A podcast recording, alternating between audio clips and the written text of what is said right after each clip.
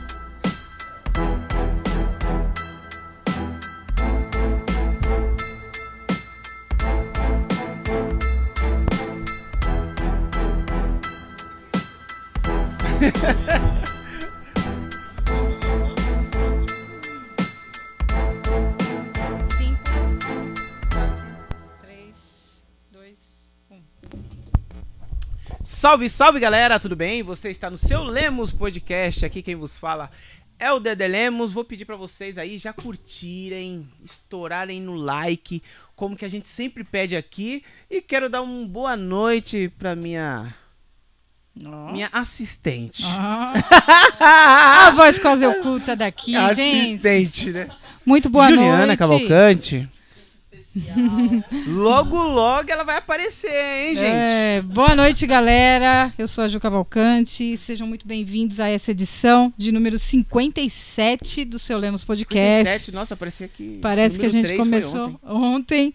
É, muito obrigado por você já estar aí. E, por favor, já se inscreve no nosso canal. Aqui a gente tem bate-papo sempre com pessoas maravilhosas, assuntos super interessantes. Então já se inscreve aí, deixa seu joinha e também deixa seu comentário aí.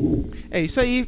Lembrando que a gente também tem o canal de corte, né, Juliana? Exatamente. Seu Lemos Cortes. Nós Juliana que é temos... responsável por esse canal de Sabe cortes aí. quantos que tá cortes? Eu tava Tem vendo quantos? hoje. Sabe quantos vídeos tem naquele canal? 270 vídeos. Você tá brincando? É. Pra você ver quantas. Meu, veio muita gente aqui. Tem muito corte, tem muito assunto legal.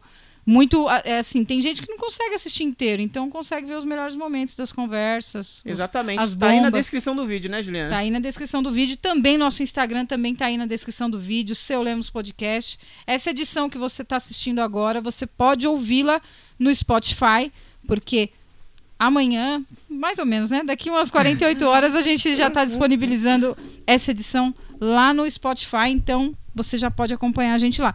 Se você não tiver Spotify, outro aplicativo que você escuta podcast em áudio, pode escolher lá, procura Seu Lemos Podcast que a gente tá lá. É isso aí, galera. Manda sua mensagem, manda sua pergunta, que hoje o assunto vai ser muito bom.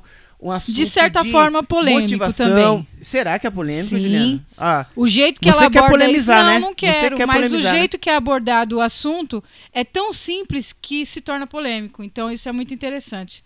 Falar sobre fé da maneira que ela fala é simples e polêmico, porque a gente gosta de dificultar as coisas. então vamos convidá-la, né? Vamos Agora. apresentá-la.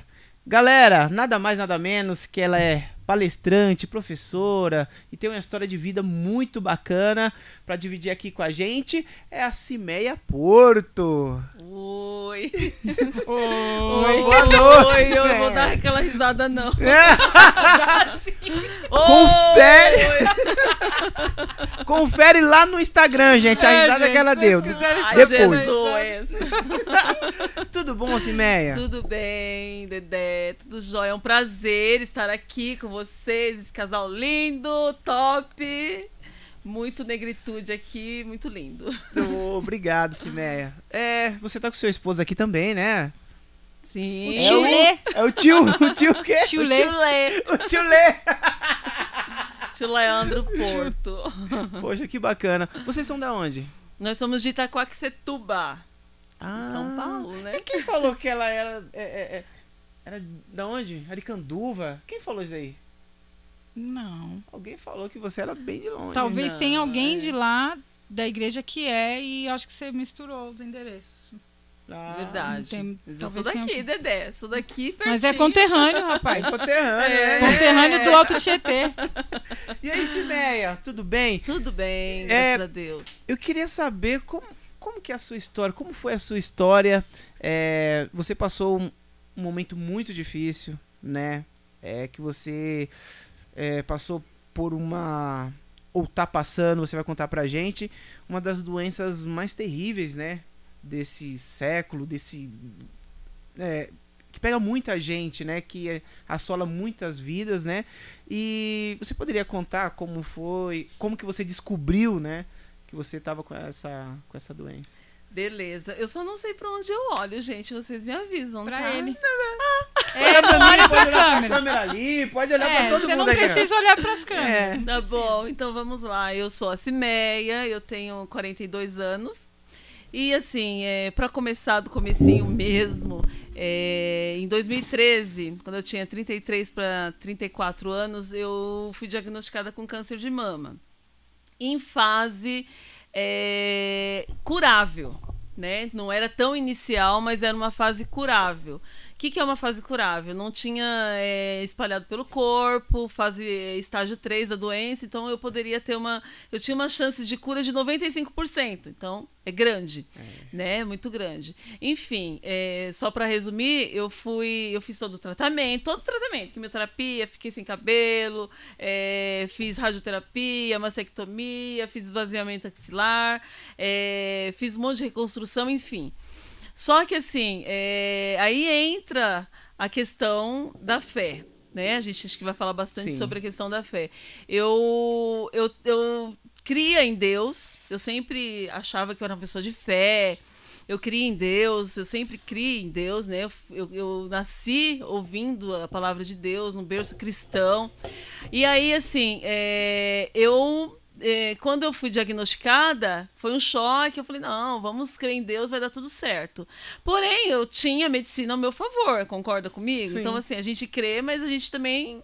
Vamos é, lá tomar é, a negócio, gente, tomar é, a gente bota a nossa credibilidade também na, na medicina. Sim. Quando foi em 2019, eu tive uma recidiva.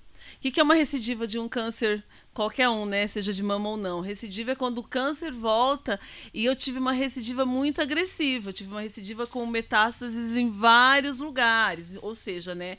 É o famoso o câncer espalhou pelo corpo e aí assim a pessoa já pensa não tem mais jeito, é o fim da linha. Então para mim também não foi diferente. O que, que eu pensei, né?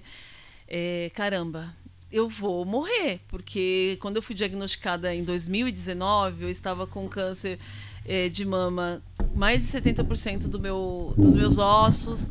eh, então, eh, exatamente. que mais? Eh, fígado, eu tinha no rim, na suprarrenal, no pulmão, na adrenal, no mediastino e no crânio também, né? Que é a calota craniana também, no- nos ossos do crânio.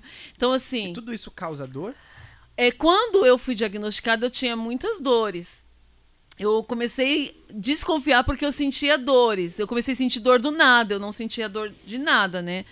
Eu comecei a sentir dores fortes nas costas. Então, aí eu fui atrás de um, de um do médico, é, acharam que não era nada. E aí, depois de três tentativas, eu passei de volta no meu oncologista. E aí, para resumir, eu fui, tava com metástase, né? Depois de fazer os exames, estava com metástase em todo o corpo. E aí vem um choque, né? Porque você fala: caramba, eu preciso de um milagre. E agora? O que eu vou fazer?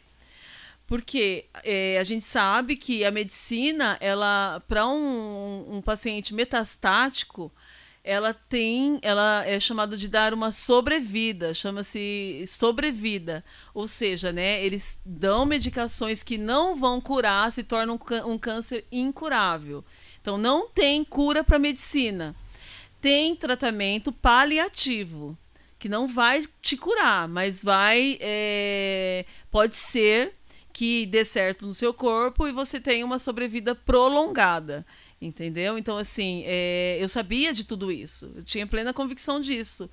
E eu entrei em choque, porque eu falei, ou eu vou, eu, ou eu creio agora em Deus, ou essa fé sai do, meu, do papel e tem resultado, ou ou simplesmente eu vou morrer, porque a primeira coisa que você pensa quando você abre um laudo, que você olha o- nódulos pra tudo quanto é lugar. Eu abri um laudo, tive um na hora, Nossa. quase que eu tive um Você tava sozinha Um quando você recebeu? quando eu fui laudo? pegar o laudo, eu estava, eu estava com o Leandro, só que ele estava numa fila para marcar uma consulta, algo assim. Como é, eu faço tratamento de um servidor público, é enorme lá. Então, assim, é, eu estava em um prédio bem longe dele, né? Eu fui buscar em um outro prédio e quando eu peguei, eu estava sozinha. Na hora me deu um frio na barriga, uma tontura. Foi uma coisa bem assim que você, você não acredita, né? Ninguém está preparado para receber qualquer tipo de diagnóstico, principalmente quando se fala de câncer. Aí, principalmente quando você está diante de um câncer que você já sabe que é um câncer que está espalhado no seu corpo. Então, você já tem um, um surto ali. Então, na hora, me deu um frio na barriga, me deu um, um mal-estar mesmo, assim. E eu fiquei desorientada. Eu abri, eu li assim algumas coisas, eu já vi que tinha nódulos ali, nódulos. Céu. Então eu não tive coragem nem de ler depois, porque era assustador. E, e assim, só quem passa entende esse susto, porque foi, foi bem assustador mesmo. Imagina. E aí entra a minha luta, né? Porque eu, eu sempre conhecia a Cristo, conhecia Deus, conhecia o Evangelho. É, então eu precisava ver aquilo que eu falava de cura, de milagres, sair do papel, acontecer na prática. Entendeu? Então, como eu chego nesse caminho de cura? E eu, come, eu comecei a fazer esses questionamentos. Como eu chego num caminho de cura, de milagre? Eu preciso de um milagre. Agora, eu não abro mão do milagre. Eu falava sempre assim, né? Eu não abro mão do milagre. Mas eu preciso saber qual é esse caminho. Porque aí, Dedé, entra assim, eu comecei a pensar, caramba, fulano de tal morreu É. e também tava crendo em Deus. Aham. Fulano de tal morreu e tava crendo em Deus. Fulano de tal também. Qual que é a probabilidade? É, né, então eu pensava assim, caramba, é... quem dar sou eu na fila você, do pão dizer. pra dar certo pra mim? Eu não, não mereço. Eu sei da- dos meus eh, defeitos, das minhas limitações como ser humano. Então, assim, é, eu fiz esses, esses questionamentos assim e eu ficava, meu Deus do céu, como eu vou conseguir te agradar? Ah, ah, Sempre foi a pergunta assim que, que pairou na minha cabeça. Como eu vou. eu- aí eu ficava pensando assim. Eu, o tempo todo eu ficava tentando ver uma forma de convencer a Deus de, de me curar.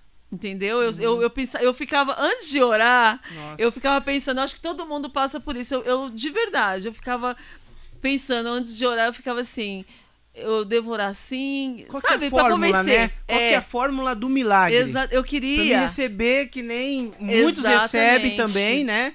Mas Exatamente. muitos também não recebem. Muitos não recebem. Será então, que é assim, vontade de Deus isso? Isso, exatamente. estranho, né? É Aí entra. estranho. E eu ficava assim, eu achava injusto ser a vontade de Deus.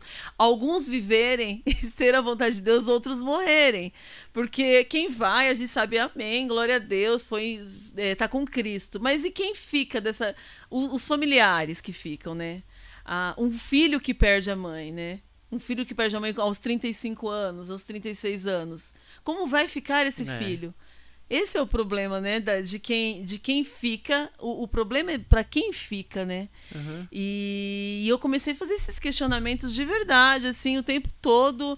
Eu ficava. Eu, eu, eu me abri, eu falei, Senhor, eu tô preparada para aprender e para desaprender algumas coisas, para construir e para desconstruir muitas coisas. Porque eu falava, alguma coisa as pessoas estão fazendo certo, que estão conseguindo resultado de cura. E, e o que, que as pessoas também estão fazendo de errado que não estão sendo curadas?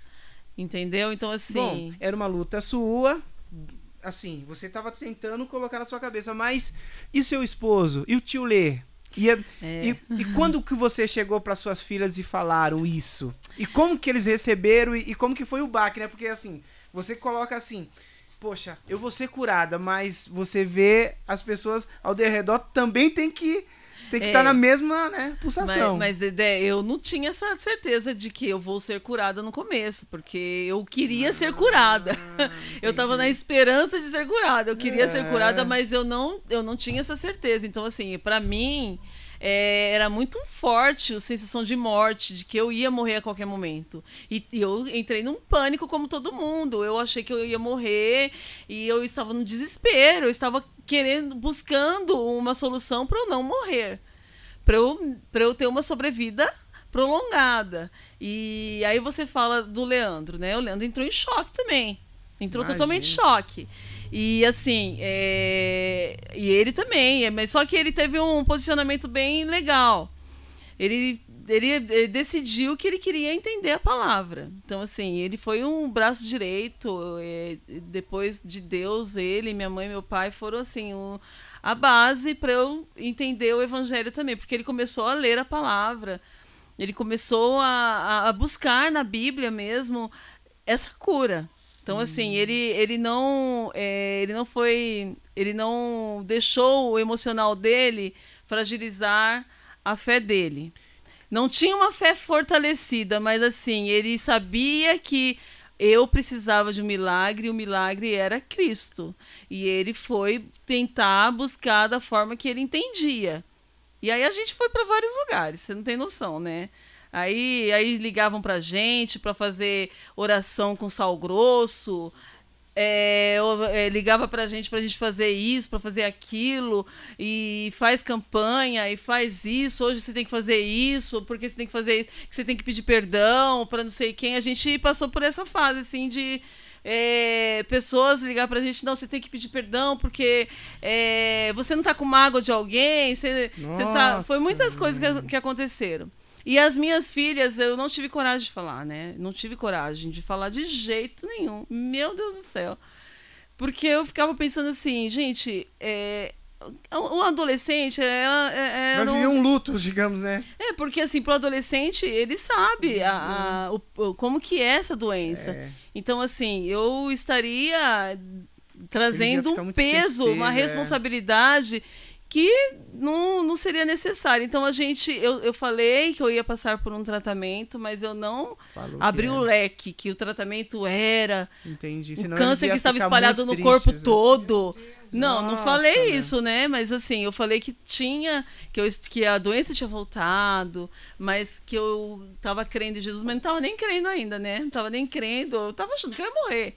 Mas, mas eu tô achando engraçado porque, assim, é. Engraçado assim, modo de falar. Que vocês foram primeiro procurar a, o mundo espiritual. Não foi Sim. procurar ciência, né? Digamos assim, Fomos, o verdade. Lê, ele foi é, é, Verdade. é, é, acionar Deus. Exatamente. Foi acionar e falou assim: Meu, Deus vai ter que curar. Ele poderia muito bem pegar medicina, livros, falar assim: Meu, É. o que, que é, é bom para o câncer? Exatamente. Assim, para tirar, né? Não, Foi. ele foi pesquisar primeiramente o Foi. espiritual. Foi, foi, foi um passo, é verdade. E nenhum momento assim, eu, a gente, é, principalmente o Leandro, ficou vendo. Eu ainda fiquei vendo algumas coisas, o que, que eu podia comer, que melhorava. Aí fiquei to- comendo curcuma, cúrcuma por muito tempo. E, mas ele não, ele foi, ele foi buscar na palavra, minha mãe, e meu pai. E foi assim, é, e eu sentia muitas dores nessa época, né? Eu sentia muitas dores mesmo, que eu, eu, eu andava, eu tinha medo, parecia que meus ossos iam quebrar. Então, assim, eu, eu ia pra igreja, eu tinha medo das pessoas me abraçar e eu sentia dor, né? Então, além da dor, eu dava a impressão que eu ia ser quebrada. Porque meus ossos estavam bem compromiss- compromissados, entendeu? Comprometidos. Então eu, eu, eu tinha muito medo. E foi assim, é... e a gente lá, na luta. E a luta da gente era assim, a gente não sabia. é, a gente buscava da forma que a gente entendia o evangelho. Então, assim, é, hoje eu entendo que a gente precisa é, crer corretamente. A gente cria em Deus, a gente cria em Deus. Ele buscou em Deus, buscou em Deus, mas nós criamos de uma forma limitada. Entendeu? A gente cria de uma forma totalmente limitada. A gente é, entendia que a gente precisava. A gente é como a gente nós estávamos cobertos pelo nosso sangue, pelos nossos esforços. Então a gente achava que a gente fazendo, fazendo, fazendo, nós iríamos convencer a Deus de, de dar um milagre. Então a gente tinha essa visão, que é uma visão que não tem nada a ver com o evangelho, com Cristo. A gente entendia assim que a gente fazendo, a gente fazendo a campanha, a gente se esforçando, sendo bonzinho, eh, se comportando, a gente nós iríamos atingir o coração de Deus e ele iria Dar nos cura. dar a cura, ia me dar a cura. Então assim, eu tinha essa visão e hoje eu entendo que essa visão é uma visão quando, é, quando a gente é, chega a Deus com o pensamento de que eu preciso agradá-lo para merecer algo, eu não estou me cobrindo com o sangue dele, eu não estou debaixo da justiça dele, eu estou debaixo da minha justiça. Eu estou fazendo a minha justiça, a justiça própria. Então eu tinha muito, hoje eu entendo completamente que eu na verdade eu era coberta pela minha justiça, não pela justiça de Deus em mim. Você entende? Entendi. Porque assim, nós, é, a gente fala o tempo todo que Jesus veio para nos dar vida e vida em abundância, levou sobre si todas as enfermidades, pagou um alto preço, preço de sangue, por amor às nossas vidas. E ele é a nossa justiça. A gente sempre fala, né? Jesus é a nossa justiça. Mas na prática, muitas das vezes a gente não exerce essa justiça, essa justiça de Deus em nós. Então a gente acaba é, caminhando nessa terra pela nossa justiça. Pelos nosso, pela nossa meritocracia, pelo merecimento, achando que você vai atingir Barganha. o coração. É, pela Fazer barganha entendeu? A gente. E isso é religião. Isso não é evangelho.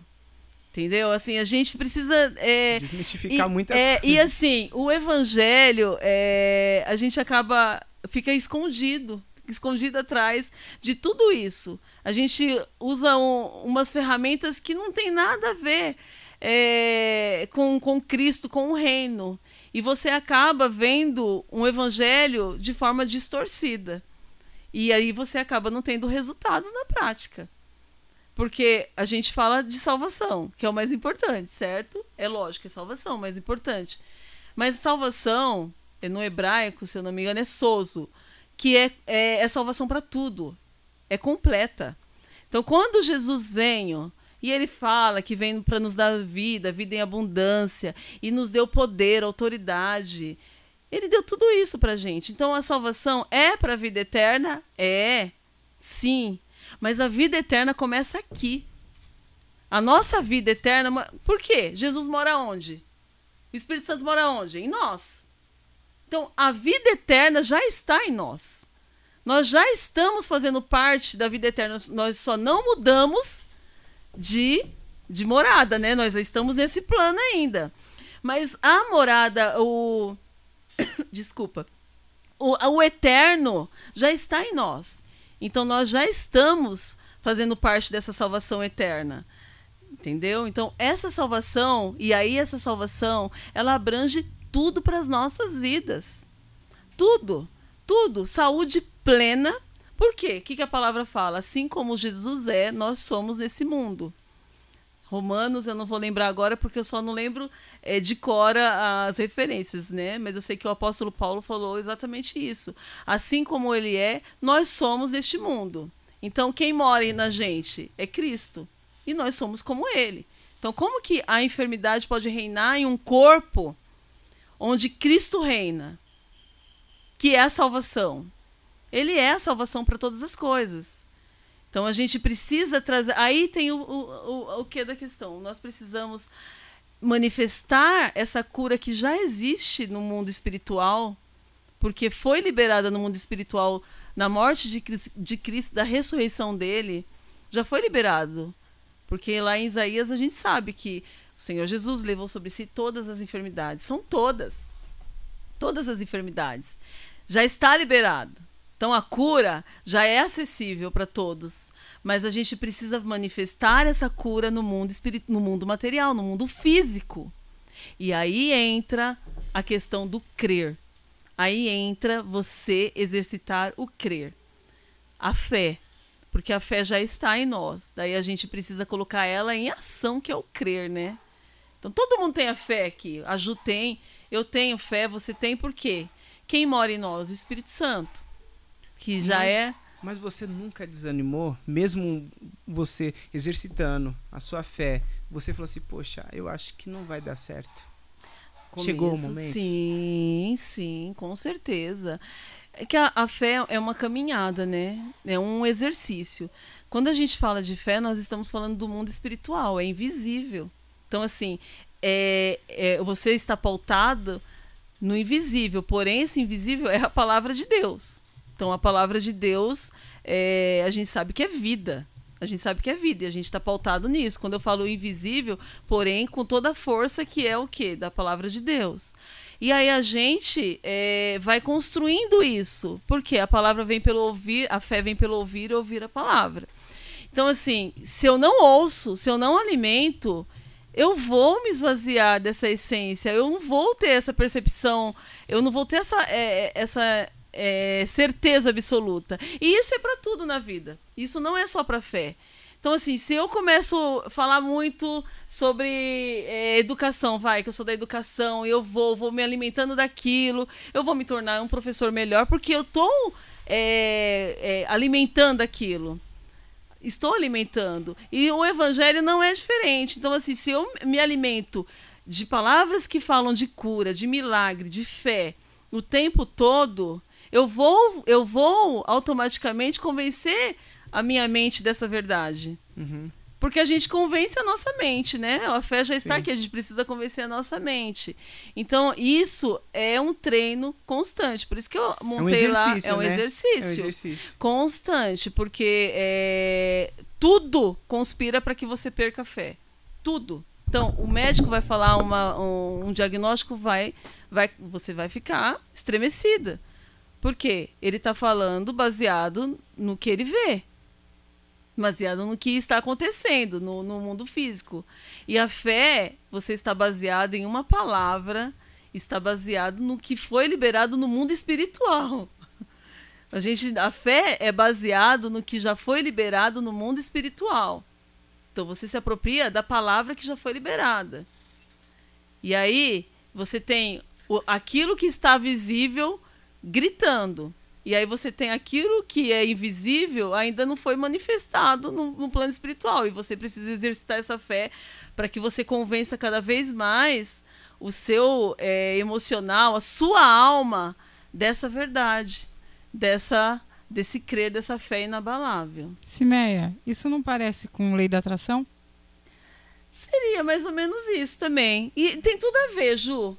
É, eu acho legal até quando o Caio Fábio, você gosta do Caio Fábio, e Bastante. assim, o Caio Fábio fala que tudo, a, a questão da ciência, é, psicologia, tudo tem tudo a ver com a fé. Tem tudo a ver com a fé.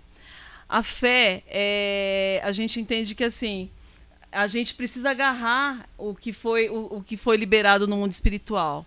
E a gente agarra através do quê? Da gente toda vez confessar.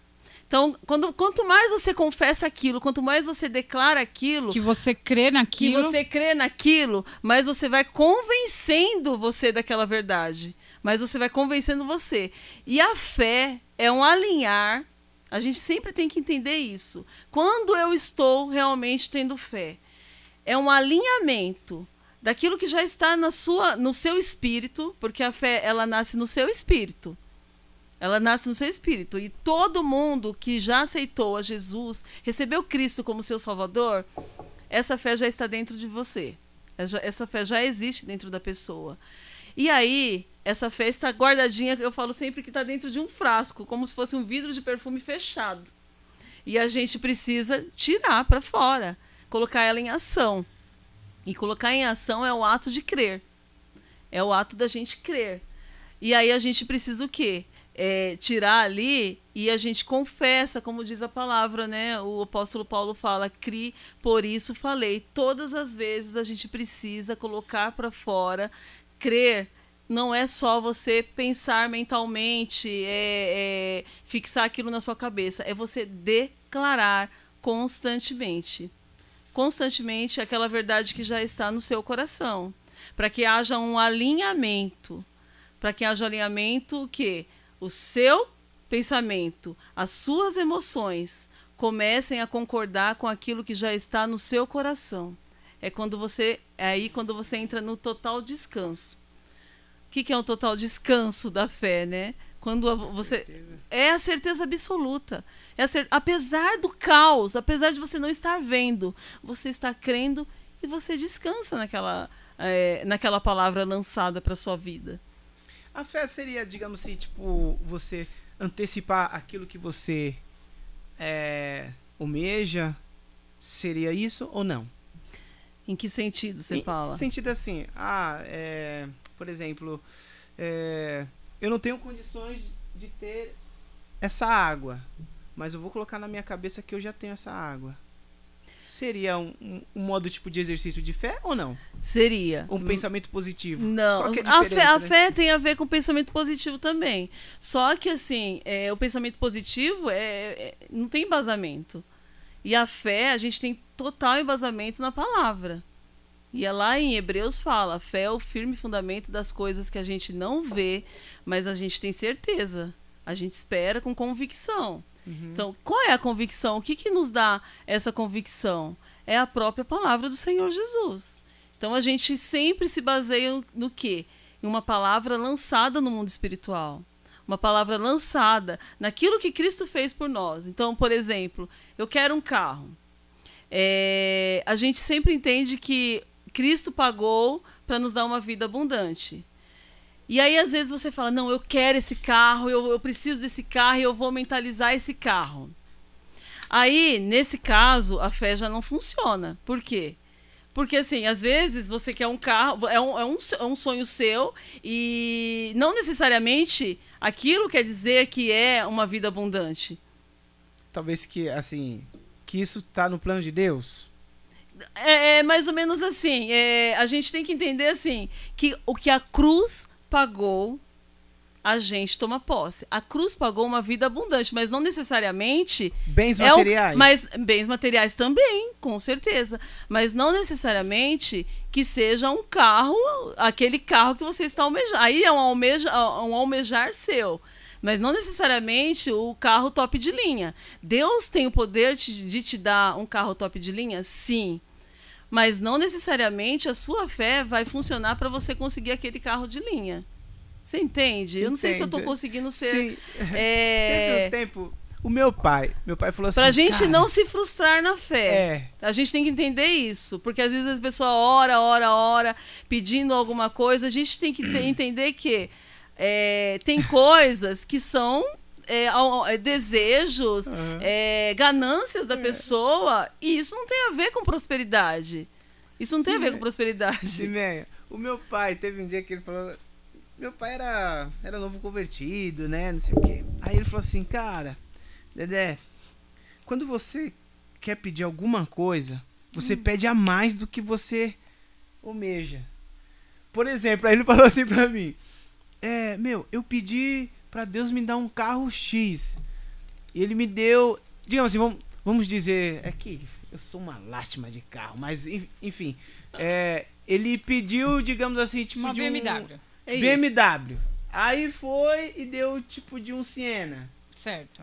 Aí ele falou assim, Dedé, agora eu vou pedir uma Ferrari pra Deus me dar uma, uma BMW, sabe? Aí eu. Que loucura é essa? É, que loucura é essa? Não, mas ele falou sério.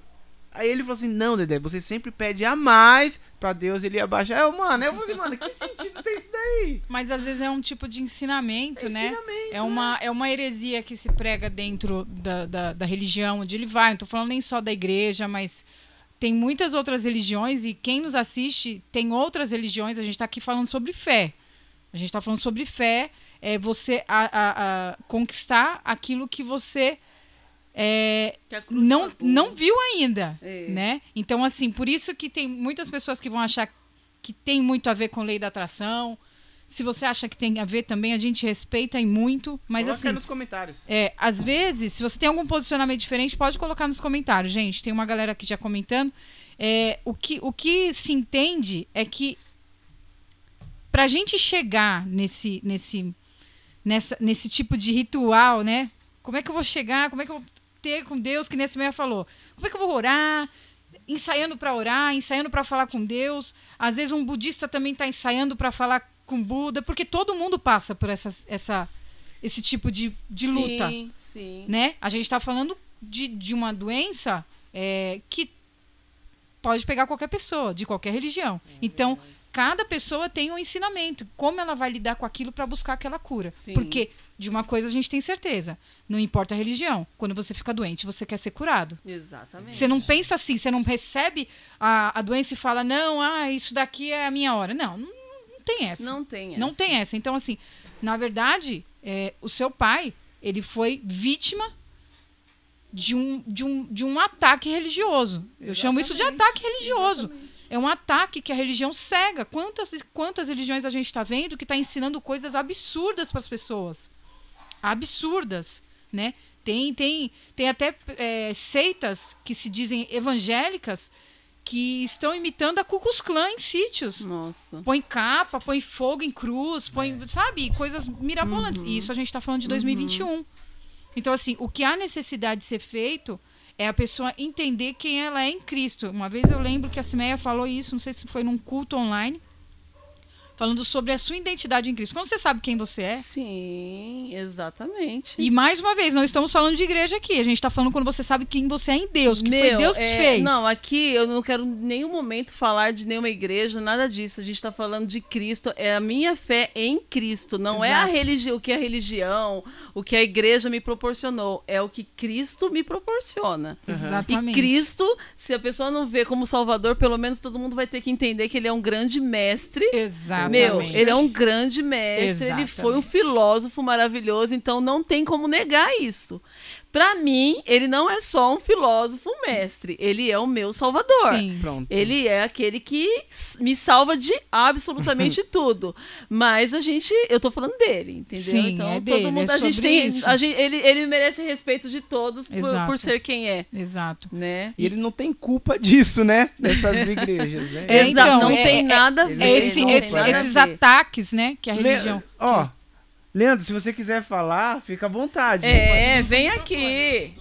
Tá? Ó, Vem aqui. coloca, coloca o, o- o- Nela que eu vou colocar o microfone ali. Põe ali, porque ele, ele ajuda a Ele não falar também. Não, pô, é, só, só fala aí que já. Isso. E, e a- tá a.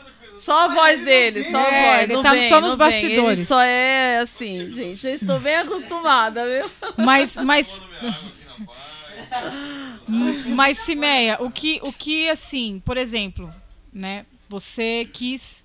E, como você falou, você quis poupar as meninas, né? Suas Sim. filhas. Você, você quis poupar elas desse tipo de, de notícia, né? Que você não sabia lidar até o momento. Não. É, hoje, hoje, depois que você passou por tudo isso, você ainda teria essa mesma atitude de poupar? Hoje eu teria? Eu teria. Eu tô falando como mãe, viu, Ju? Sim, sim, sim. Porque é, aí é aquilo que eu falei pra você, né? Eu ver tanto, eu trabalho em escola, eu vejo tanta gente, tanto, tanta, tanto adolescente com emocional abalado. é, eu pouparia nesse sentido para em relação a, a cuidar, proteger o emocional delas. E eu, eu ainda eu vejo muitas pessoas que são diagnosticadas e falam escancaradamente para os filhos, mas os filhos não estão nessa mesma fé que eu, por exemplo. A minha filha está caminhando para ter essa fé, mas não tem ainda. A gente ministra na vida dela, a gente fala, porque o evangelho, entender sobre Cristo é você falar diariamente sobre essa verdade. Entendeu? Até é, como fala um amigo meu, até isso ser como se fosse é, é uma esponja que tá tão impregnada de sabão ali que por- quando chega no momento de pressão que você espreme, ainda assim vai sair sabão, né? Aham. Ainda assim vai É. sair. é, o- é, é, o evangelho é assim: quanto mais você fala, quanto mais você fala de fé, impregna aquela verdade, pode espremer. No momento da dificuldade, ainda assim vai sair a fé ali. Entendeu? Mas a minha filha não está nesse patamar. A minha filha, as minhas filhas não estão nesse patamar. Você tem quantos anos? É, uma tem 12, outra tem 14. Então, até hoje, elas não sabem. Elas sabem, hoje elas sabem. Assim, se eu for, eu falo assim, hoje nesse momento, se fosse, eh, se fosse para falar uma situação dessa, eu não falaria. Hoje elas sabem porque elas falam, testemunham. Olha elas, bom. elas entendem. Hoje elas entendem porque hoje eu estou bem, elas foram vendo. E, e quando elas viram e, e não tem como negar, porque eu sempre estou conversando com um e com o outro, elas estão vendo o que Cristo fez na minha vida. Mas elas estão vendo eu já bem. Né? Eu comecei a falar quando eu comecei a ficar bem, entendeu? Eu comecei a falar quando eu comecei a ver resultados daquilo que eu estava eh, falando que era fé na minha vida. Então, hoje eu não falaria para poupar o emocional de um adolescente É, porque é um adolescente e ele não tem, como eu falei pra você, esse alicerce que eu tenho de fé. Então, assim, é, como ele reagiria? Com medo? Primeira, porque eu também tive medo. Né? Então, como ele reagiria? Com ansiedade, com crise de pânico. E por que, que eu vou ter que colocar um, minha, as minhas filhas nessa, nessa situação, sendo que eu, eu posso ficar para mim, meu esposo, e, e estar na luta, orando ali, eu, eu, eu, eu prefiro poupar, entendeu? Pensando nesse lado. Mas, assim, hoje elas sabem. E hoje elas entendem sobre o Evangelho, hoje elas entendem sobre Cristo. Então, assim, a gente é o tempo todo falando, porque eu quero que elas cheguem nesse patamar, nesse nível, de ficar super encharcada essa esponja que eu falei para ele, né? Essa esponja fique super encharcada e que, por mais que esprema, que, se, que, que é o momento da dificuldade, por mais que esprema ali, ainda assim vai sair fé. Ainda assim elas continuarão crendo.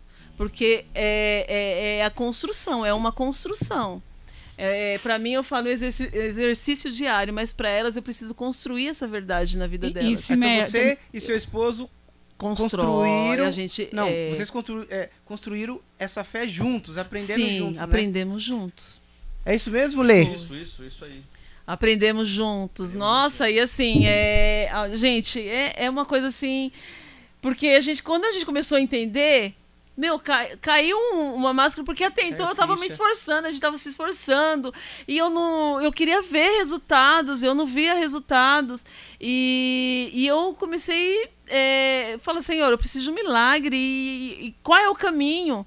Abra meus olhos, eu tava totalmente aberta para entender a verdade que cura, que liberta. E foi muito engraçado, porque ele comprou uma Bíblia, e essa Bíblia, ele começou a, a folhear ela. Ele comprou uma Bíblia e estava disposto a entender, né, Leandro?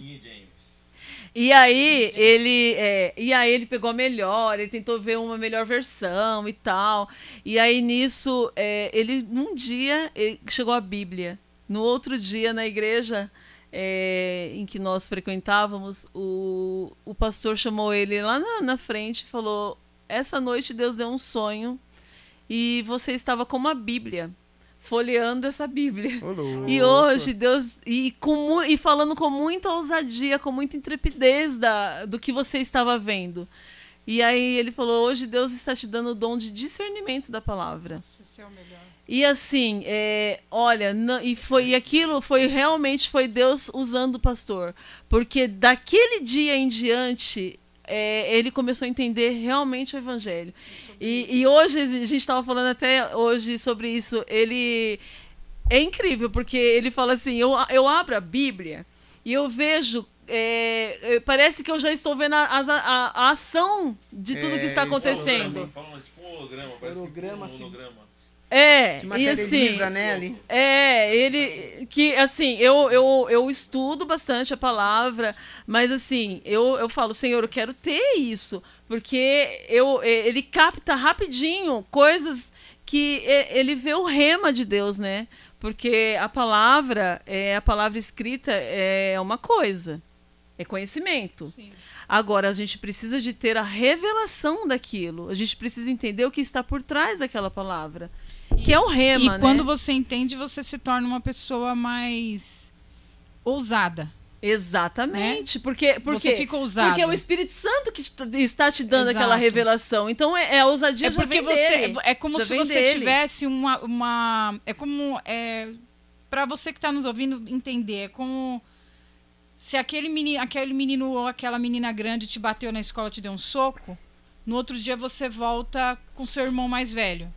Você não tem medo. Exatamente. Você não tem medo mais. Exatamente. Parece que o medo vai embora, ou você, vê, você vai com seu pai ou com sua mãe, você É, vai com porque- alguém que te protege. Quando você tem um entendimento desse, Que é o Espírito Santo, você não né? consegue ter medo mais. Porque Aí você vai valentão, né? Nada é, a palavra fala exatamente isso. Deus, no- o Espírito nos deu é, de ousadia. Ele nos deu o Espírito de ousadia, de poder, de autoridade. É o Espírito Santo em nós que faz a gente ter essa intrepidez. Então, quanto mais você está fluindo no Espírito, porque todo mundo tem o Espírito Santo, mas a gente precisa fluir, né? Estar nesse relacionamento com ele, para você ter essa sensibilidade, meu, e você romper com qualquer medo. E até mesmo para você estar em alguns lugares, né? Deus prepara pessoas para elas agirem em alguns lugares. É, eu vejo que nem você. A Cimeia, ela é professora, né, do estado Sim, e, do, e municipal também. sim. atua na área da educação com adolescentes, também atua na, edu- na Na educação igreja. espiritual com Uhum. adolescentes. A fase mais difícil que a gente está tá lidando agora, crianças e adolescentes, Uhum. porque as crianças estão muito mais autônomas, né? Numa- possuíram uma autonomia muito grande. E do outro lado, o Dedé, que trabalha com música fora, né? Uhum. Trabalha fora. Então, é, é, é um preparo espiritual para que você haja naquele lugar. Cimeia no off aqui estava falando para mim de meninas, adolescentes, todo dia tem um ataque de ansiedade, de desmaiar Sim. na escola. Ô, louco. É, então, eu até queria depois que você falasse sobre isso, sobre essa emoção, sobre a, a falta de gestão emocional que as, que, as, Uhum. que as crianças e adolescentes estão tendo hoje, porque Uhum. É, é, é- é um preparo que você tem, é um preparo espiritual, até para quem trabalha de vendedor, em qualquer lugar. A gente fala sobre energia. Se você não acredita em, em espírito ruim, no demônio, é energia. É, uma energia ruim. Exatamente, é. Sabe? De você estar no lugar, você atender alguém e depois daquilo você ficar mole, você não conseguir levantar da Sim. cadeira. Isso já aconteceu comigo. Uhum, Então, assim, você tem que estar revestido sempre, uhum. em todos os lugares, porque uma palavra ela te, de- de- te derruba. Um olhar ele te Exatamente. acaba. Então, assim, são alguns escudos que você tem, alguns escudos que o Dedé tem, que eu tenho, que o Leandro tem, que você está nos ouvindo tem, para que a gente consiga se manter firme espiritualmente, Uhum, né? Exatamente. Naquele ambiente. E aí a gente entende que assim, tudo no evangelho, gente, é pautado no invisível. e tudo no evangelho é pautado na fé, no amor e na graça. Então a gente aí eu desconstruo quando eu entendi sobre graça, eu comecei a desconstruir esse, esse senso de, de merecimento, esse senso de que eu precisava fazer algo para agradar a Deus, eu precisava de atrair a atenção de Deus de alguma forma para que Ele me curasse. Então eu comecei a entender que é, é pela graça, não tem nada a ver comigo, tem a ver com a justiça dele, tem a ver com o que Ele fez por mim. Então eu tenho que fazer o quê? Eu tenho que me cobrir dessa justiça dele. Eu tenho que estar debaixo dessa graça. Eu tenho que estar debaixo do que ele fez por mim. Eu tenho que, eu tenho que me apropriar daquilo que ele já pagou por mim na cruz. E aí entra o processo da fé. Aí, é, às vezes, quando, no mundo cristão também, às vezes até a fé entra como forma de merecimento. As pessoas começam a. é, ah, eu consegui porque eu tive fé. Eu consegui porque eu orei bastante. Não sei se vocês já ouviram isso. Já, Eu já eu consegui. Porque eu. É, tem porque eu muito jejuei isso. pra caramba. É, você, eu paguei um preço alto. É, paguei um preço. Cara, quem pagou preço alto foi Jesus. Você entende que até a fé, dependendo de como ela é conduzida, ela é uma fé religiosa também. Porque, filha, você é tipo assim, eu dei, eu dei, eu, eu ajudei Deus, eu ajudei Jesus. Eu fiz a minha parte. Eu dei lugar, como o Leandro tá falando, eu dei lugar. É, pensa que é assim? Então, assim, a gente vê muito pessoas é, se vangloriando de uma fé. E isso não é o evangelho. Isso não é uma fé pautada em Cristo. O que, que a gente precisa entender? A fé não é, é, você também se esforçar. A gente precisa entender que a, a gente tem que se esforçar para pensar como Cristo pensa. Estar agindo à altura do que a cruz pagou, agindo à altura do que Cristo fez por nós. Então, a fé é um posicionamento nesse sentido. Então, caramba, se Cristo me curou, eu tô curada. O meu posicionamento é de doente? É de ficar falando de enfermidade toda hora? É de ficar falando do meu câncer? É de ficar falando, ai, porque o meu câncer isso, porque eu tive. Não. O meu posicionamento é de falar, eu estou curada, eu agradeço pela cura que já foi dada na cruz.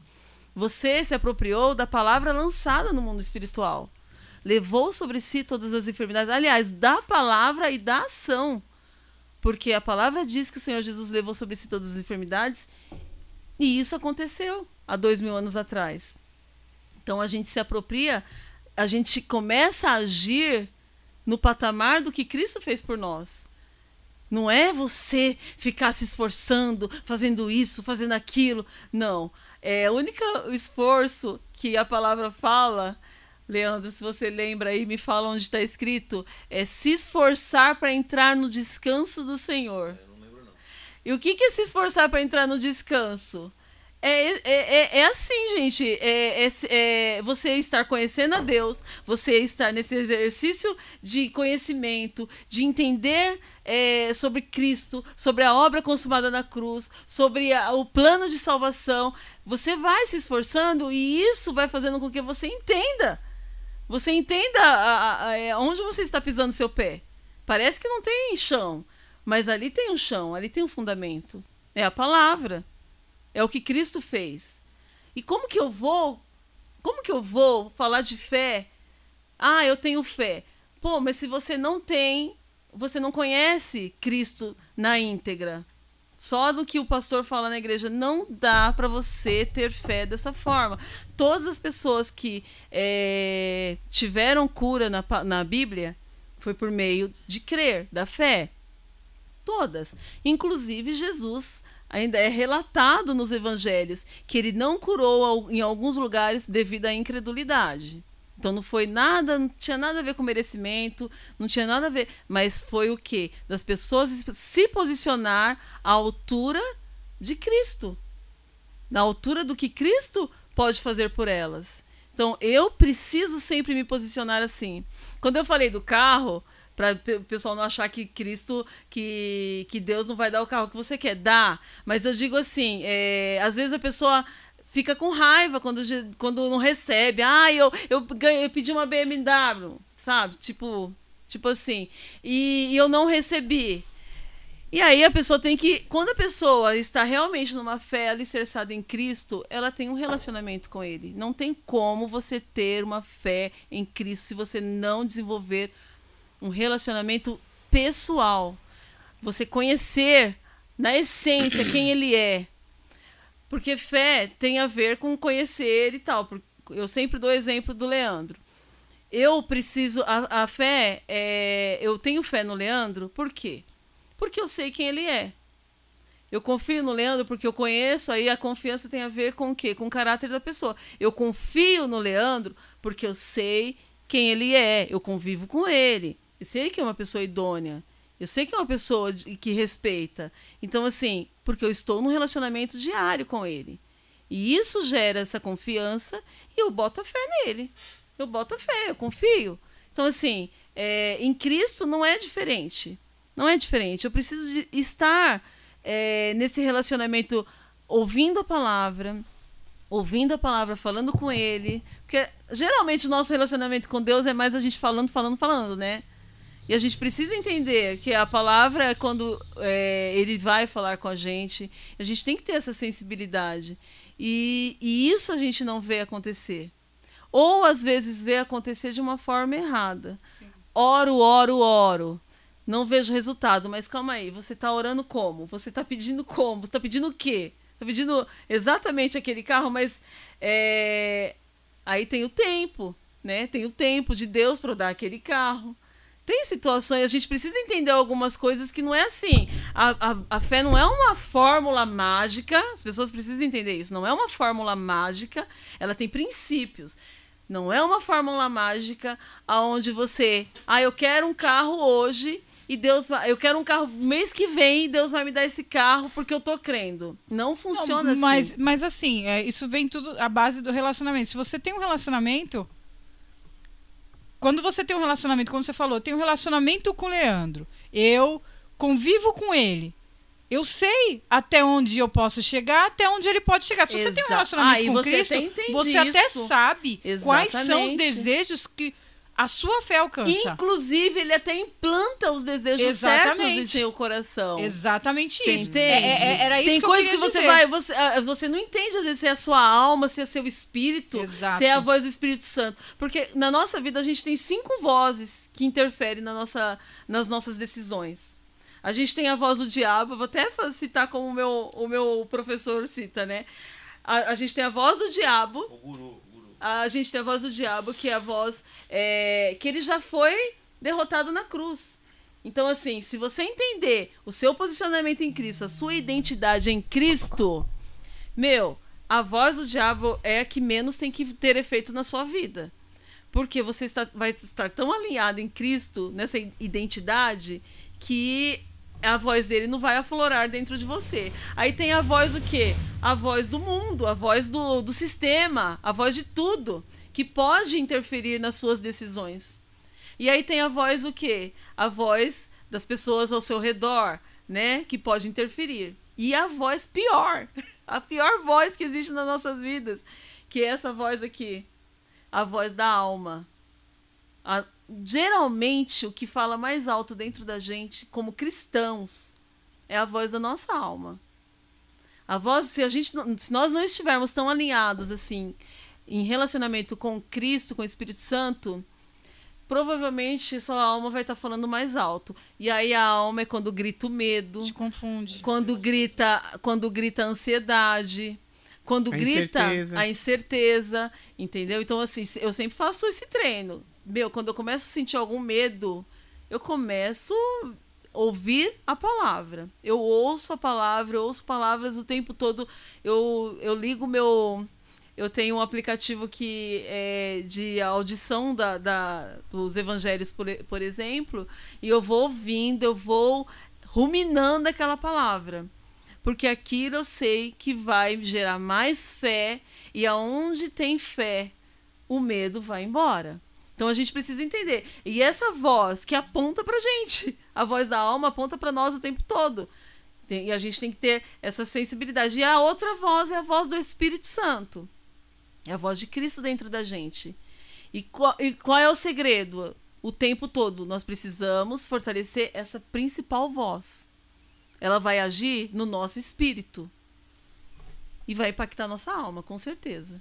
Então, assim, tem, tem algumas situações na nossa vida em que você tem um desejo, vai comprar uma casa. Ah, eu vou comprar uma, uma mansão. Porque uma casa todo mundo quer comprar e, é e isso é plano de Deus para que todo mundo tenha.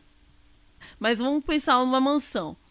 E aí, assim, é, às vezes aquela, aquele sonho pode ser da sua alma, querendo, sei, sei lá, ostentar, ou pode ser até o próprio Espírito Santo te conduzindo a, a, a ter esse pensamento. E a então gente é uma precisa. linha bem perto, né? Da Muito alma e tênue. do, es- Sim. do espírito. Porque assim, ele Muito. pode ser. é, esse espírito pode ser muito corajoso, ou se não, te avisar, ó, segura aí. E aí, né? Exatamente. Será que é.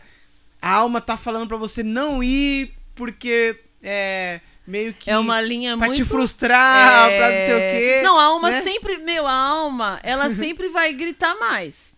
Pode ter certeza. Porque é o, é, é nosso, é o nosso lado humano. É o nosso lado humano falando alto. Nós somos humanos, então assim, a alma foi dada por Deus. E é, é- o problema é que nós estamos nesse mundo, nossa natureza é, nós estamos nesse mundo caído.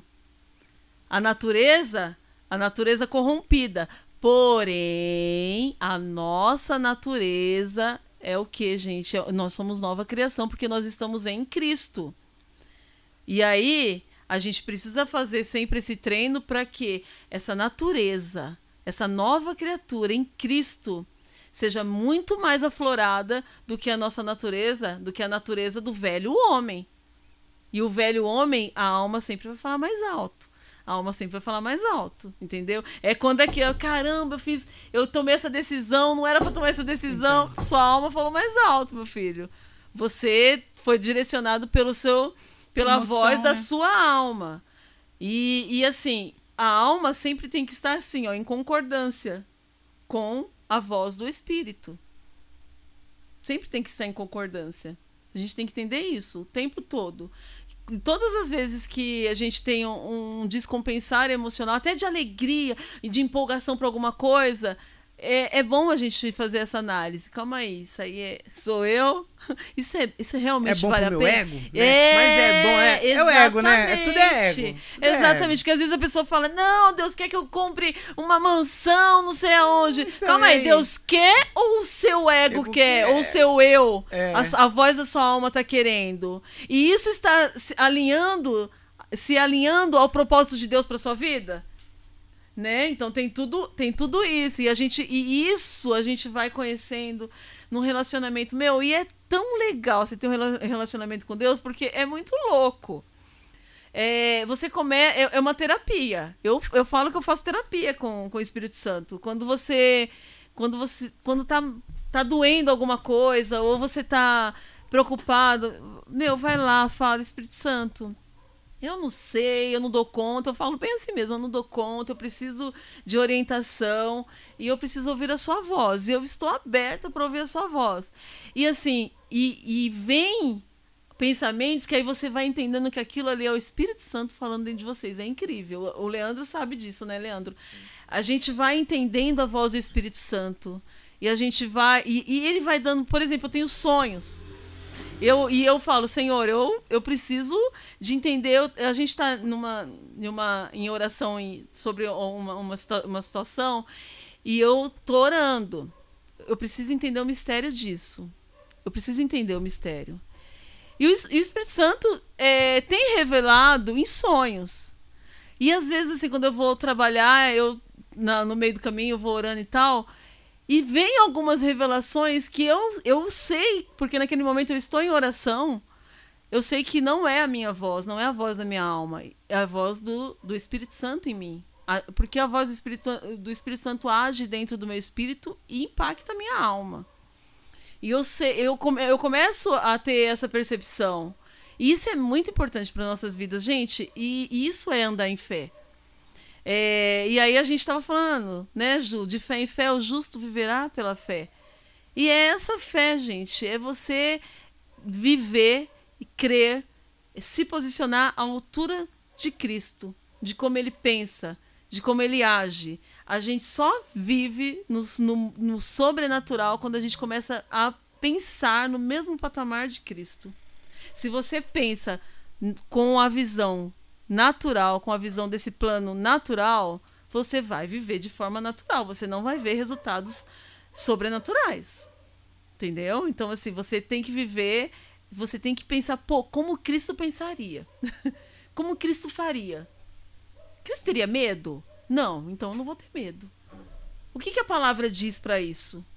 Você entende? E você vai, vai fluindo. Ativar, né? Ativar. É, exatamente. E, e é Qual uma que é o coisa. material que eu posso usar agora, né? Nesse momento. Nesse... Exatamente. Beleza. Ah, a palavra de Deus fala isso. Então, beleza. Então eu vou ativar, Isso. né? É, eu e, vou e ativar você isso. falando da palavra de Deus, falar isso e tal, Jesus fez isso. Jesus passou por um baita treinamento. O que, que ele foi? Pro deserto, né? Chegou lá, tá, foi treinar. Ele foi treinar, porque ele era um homem. Aqui na terra, ele era. Ele precisava de treinar a palavra na vida dele. Tirar do papel, tirar do, do só do conhecimento e trazer a revelação. E ele foi treinar, ele foi pro deserto, né? E o que, que aconteceu com ele lá? Quem foi lá tentar ele? Satanás. A voz do diabo, o diabo, Satanás. E o que, que ele fez? Como que ele combateu? Mostrando a palavra. Palavra. Está escrito.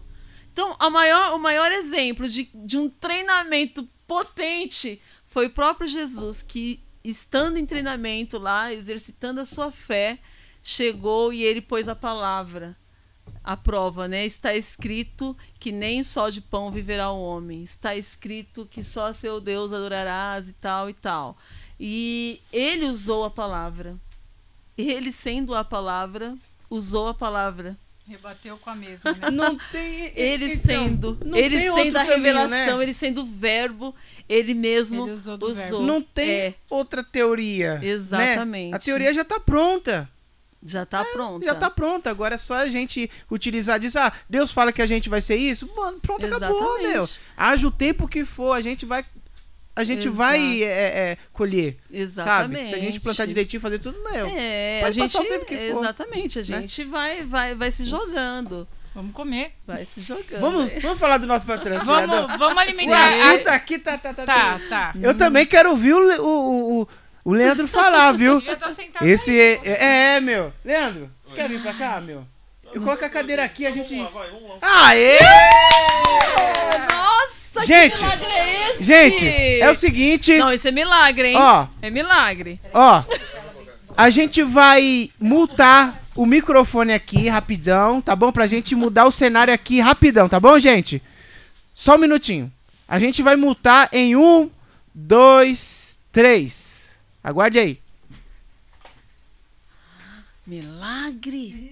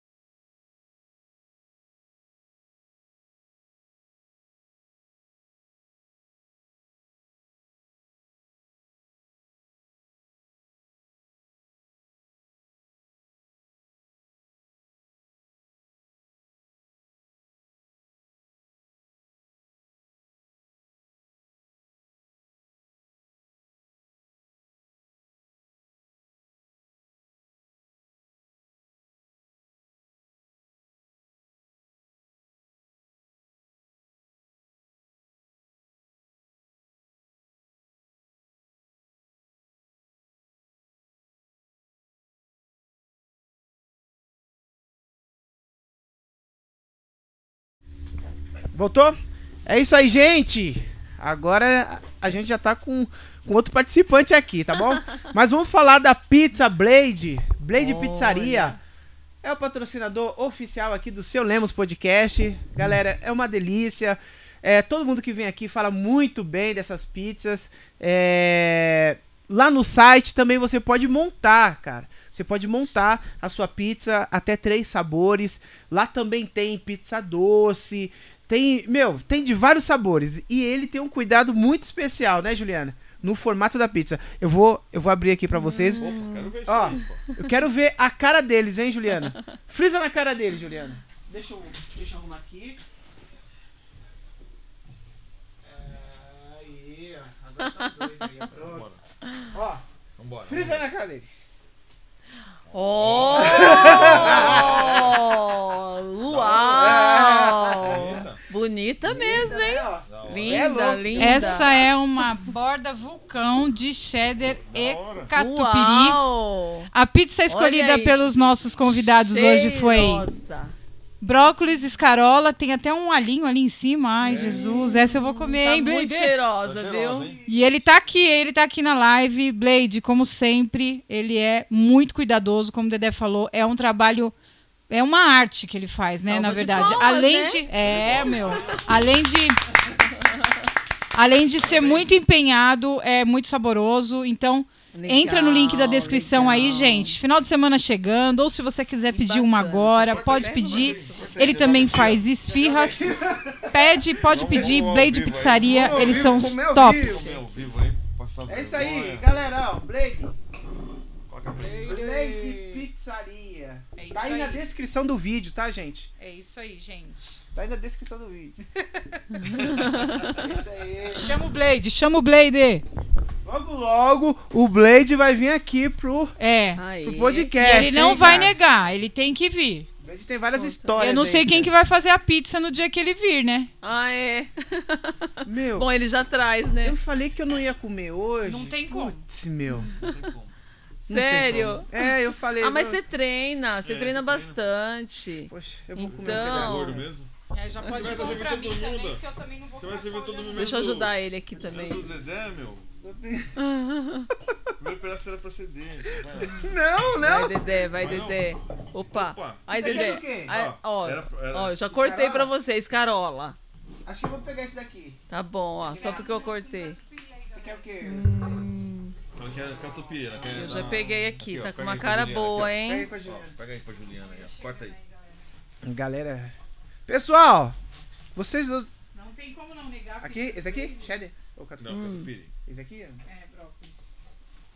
Tá bom, com E aí, gente, brócolis. como que tá aí? Vamos ver. Demais, hein? Boa.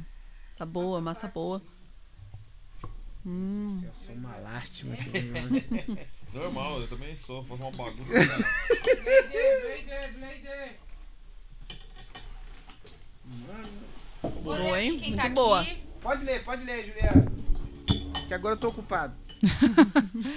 A Renata, a Rê, paciência. A Rê tá aí. Melhor sobrenome não existe. Uhum. Colocou um olá aqui. O, o, o, o Azael colocou: Eita, povo lindo do Senhor. Oh, Azael. Cimeia é top. Beijo no Azael, na Renata. É, Gente, tá boa, tá hein? aqui? Hum. Tá? É, o Blade, claro, colocou aqui: Salve Dedé e Ju. Salve, Blade. Salve Blade. Tá, como sempre, maravilhosa a pizza. Quem tá aqui também é o. Eric De Barber, o que veio aqui do podcast. Tá aí? Do podcast Fio da Navalha. Eric foi top, a edição com eles aqui na segunda-feira. A Elaine Quirino colocou um boa noite. Elaine. E o Urso colocou boa noite também. Boa noite, Urso. Boa noite, urso.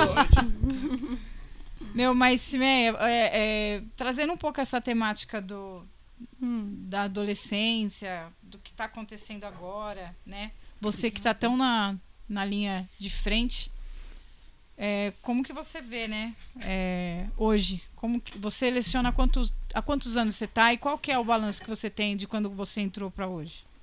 É, bom, tem uns 15 anos. Eu entrei já tem um tempinho. Vai demorar aqui fazer a conta, mas mais ou menos uns 15 anos. E é, nossa, é uma diferença brutal de quando eu entrei para hoje, né? E o maior, o que mais me espanta depois da pandemia é exatamente esse descompensar emocional. Eu fico assim, eu olho para a pessoa, eu falo, meu Deus, é, é nítido como tem a- é, como elas estão descompensadas emocionalmente, até na forma de falar, na forma de conduzir a conversa, na ansiedade, no olhar dos adolescentes é, é- é assustador. É assustador. E assim, uma sensibilidade que tudo é, tudo é motivo para ficar se sentir rejeitado, se sentir excluído, é, se sentir mal amado. Mas vocês- tem situações que realmente isso acontece. Vocês conseguem identificar aonde que tá a raiz disso? Assim, tem N fatores, mas vocês conseguem identificar? Ou, acho que até além ainda a pergunta, vocês acham que na nossa época não tinha isso? Não Eu era da mesma forma? Eu, eu acho que assim, é, o excesso de informações, o excesso de. é, a- é- essa forma como eles conduzem a, a questão da- da- das mídias sociais, eu acho que isso aflora muito mais. Na nossa época, ah, a pessoa viajou. é, o adolescente a gente não sabia, só quando chegava na escola viajou e contava, a gente não tinha é, estimativa de como que foi. A pessoa ia trazer a foto depois de um mês, de um ano, que você ia ver, que ia revelar aquela foto. E assim, e a foto vinha com defeito. A foto vinha com o olho torto, com a, com a, com a boca aberta. E hoje a gente não vê nada disso. Então, assim, é tudo. é, a pessoa vai viajar. É, na mostra. E isso é legal, não tô, eu não estou é, achando isso chato, não. Mas o adolescente, ele começa a entender o seguinte: caramba, todo mundo viaja menos eu. Todo mundo sai menos eu. Todo mundo é bonito menos eu. Ele não tem esse filtro para entender que isso faz parte da vida. Hoje você viajou, amanhã eu viajo. É, hoje você fez uma festa, amanhã eu faço. Faz parte, entendeu? Mas o adolescente ele não tem esse filtro para entender que a gente precisa é, é, que a gente tem esse filtro e tem a hora certa para todas as coisas e eles querem para agora e aí eles que, e aí eles ficam nessa ansiedade achando que as coisas só estão acontecendo com o vizinho menos com eles né e eu acho que isso alarmou muito mais. Eu acho que esse problema com os adolescentes, com os jovens em geral, é justamente por conta. O acesso à internet foi é, algo fabuloso, fenomenal, e a gente sabe disso. Mas Não tem como- vem com alguns outros Mas vem né? com esses probleminhas que não, eles não sabem lidar com o não, por exemplo. Eles não sabem lidar com o não. Por quê? Na cabeça deles, no subconsciente, é, é, é sim, é sempre sim. É, é sempre vai dar certo. Eles não entendem quando não dá certo alguma coisa. E isso eu vejo até na minha família, assim, adolescentes, é, até em casa. São situações que você vai vendo não só na escola, não só na igreja, mas assim, no, no seu habitat, né, na, na sua família. Você vê o quanto que a questão é, de estarem tão conectados fazem eles entenderem que o mundo é, é, o deles não, não está bom e o do outro está, quando na verdade a gente sabe que tudo é uma questão de tempo. Hoje eu tenho um trabalho, amanhã eu não tenho, a gente sabe isso, mas eles não sabem, né? Então verdade. isso é complicado. Lê, pode comer mais, viu? Tranquilo, tranquilo. pode comer mais aqui. Deixa pra depois aí. a gente come. Exatamente. Beleza. Tá Então, hora. Lê. A pizza tá gostosa, hein? Tá gostosa, né, Lê? Bom, Parabéns. Então, Lê, como que foi? A gente voltando agora. O assunto lá, Agora né? eu queria voltar, assim. Como que foi receber esse baque, cara? Da sua esposa e, e, e vocês ter evoluído uma fé, né? Assim, conhecido, né? Na verdade, assim, né? Sim, sim. Essa fé. Então, o baque, assim, o baque foi mais. É, Tá, vamos lá. eu já ia falar. Vamos lá. Então, o baque foi mais em questão das minhas filhas. Né? Que sempre envolve, né? As crianças. Pô, eu falei, cara, minhas filhas não, não pode ser criadas sem mãe. Aí você já Que é uma idade, é uma idade muito assim, complicada, né? Uhum. Aí nós perdemos, se nós perdemos uma mãe com a nossa idade que nós já temos, já é difícil, cara. É, né? imagina. Muitas pessoas aí caem e não se levanta mais, fica preso no passado, entendeu? Agora imagine para um adolescente. Cara, é muito triste isso. Eu tenho, eu tenho amigos que foi criado sem mãe. Nossa. Entendeu? Eu também E conheço teve, então, e- teve vários problemas psicológicos, né? Não, a gente Foi- sabe que foi, tem. foi acumulando, então, cara, o baque foi isso aí. Eu falei, não- eu não posso deixar. que- peteca que cair. ver, cara. Eu tenho, Nossa, que, eu tenho que entender, porque tem que acontecer uma coisa, tem que acontecer a cura, eu tenho, tem, tem que buscar uma forma. Caramba. Entendeu? E por que, que você não procurou a medicina primeiro, cara? Assim. Ah, porque a medicina, Logo já tinha de- dado, a medicina já tinha dado o diagnóstico. Qual, qual que foi o diagnóstico da medicina? Você vai Tem isso. Hum, meu Deus. Desenganou. Entendeu? O médico desenganou. O médico pegou e falou assim, "Pô, você vai. Nós vamos tratar você porque tem que tratar. É, o Olha, médico cara. usou esse E termo. Tem que seguir o padrão. Tem que seguir o Aham. Tem procedimento. que tratar você porque tem que tratar. Porque seu caso assim, ó, não tem jeito. Já era. É, é só- paliativo, né? é, Ele só fala, você, né? é só você esperar a morte, praticamente, entendeu? Não, não é por aí. Se Jesus cura, cara, tem que curar. Então a gente tem que procurar o meio. O que, que tá acontecendo? O que, que nós estamos fazendo de errado, Exatamente. né? Que a gente já pensa logo, o que, que a gente tá fazendo de errado, É. né? É. Mas em nós, em nós sempre vai ter falta. Né? Esse é o, a pegada aí. Nós, nós sempre vamos ser falhos. Entendeu? E o evangelho não é sobre nós. É sobre Cristo. Né? Então eu comecei a entender isso. Fui buscar e começar a entender isso, que o evangelho não era sobre nós. Cristo fez tudo por nós. Já pagou o preço. Exatamente. Acabou. Como que nós recebemos a cura? Crendo. E o crer começa é, é, desde quando você recebe Cristo. Ah, já, já começa ali, a fé já começa ali. Então é tudo pela fé, desde o começo até o final da sua vida. É tudo pela fé. O justo viverá pela fé. O justo que fala aqui não é a pessoa que faz tudo certo. Claro, quando você conhece o evangelho, produz a santidade. Sim. Você vai, vai ser uma Sim. pessoa correta. Aham. Entendeu? Mas o justo é justo em Cristo. Que Cristo já justifica. Então esse justo viverá pela fé. Nossa. Entendeu? Esse é o justo Entendi. Exatamente. de fé. Não é aquela pessoa que faz tudo correto. Que pode ser, a pessoa pode ser ali um monge, sei lá, fazer tudo correto. Mas ela não é salva. Entendeu? Que a salvação vem por meio de Cristo, a e ponto. formação vai pelo meio de Cristo. Ela não é, não é salva. Não pela bondade, né? Não ah, eu faço caridade, eu Eu faço, faço aqui. isso, eu faço aquilo, entendeu? Não, Entendi. nada disso. Então o evangelho é isso, cara. Então eu passei a entender o evangelho. Eu comecei a entender o evangelho. Eu falei, tem que entender isso, tem que entender, tem que entender. entendeu? E quando eu entendi, foi como se tivesse caído uma escama. Né? Como se cai. Como se abrisse as cortinas. Aham.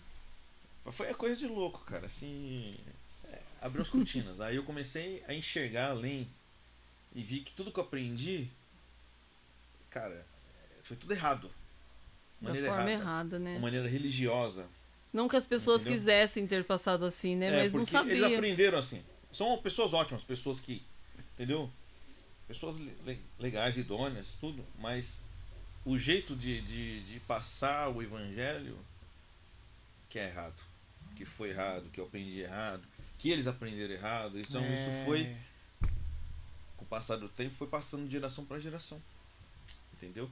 E hoje nós ensinamos às nossas filhas é que, que é- esse sistema religioso faz com que você dependa do homem. Sim. É, a cobertura espiritual, Exatamente. a tal cobertura Faz você Tal cobertura espiritual.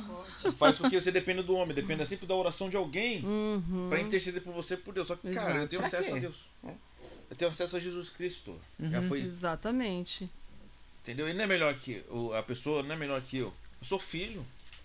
Eu sou filho de Deus. Assim É aquilo que a também. gente falou de identidade, né? A gente precisa Então, saber isso o tempo as, todo. As meninas a gente ensina também a pensar, que o evangelho é isso. Você pensa, você toma suas decisões por si só através do Espírito Santo. né? Sim. Eu passo isso para minhas filhas, para elas terem uma mente pensante, por elas mesmas, não ir para uma massa de manobra ou coisa do tipo, moda, É, mano. né?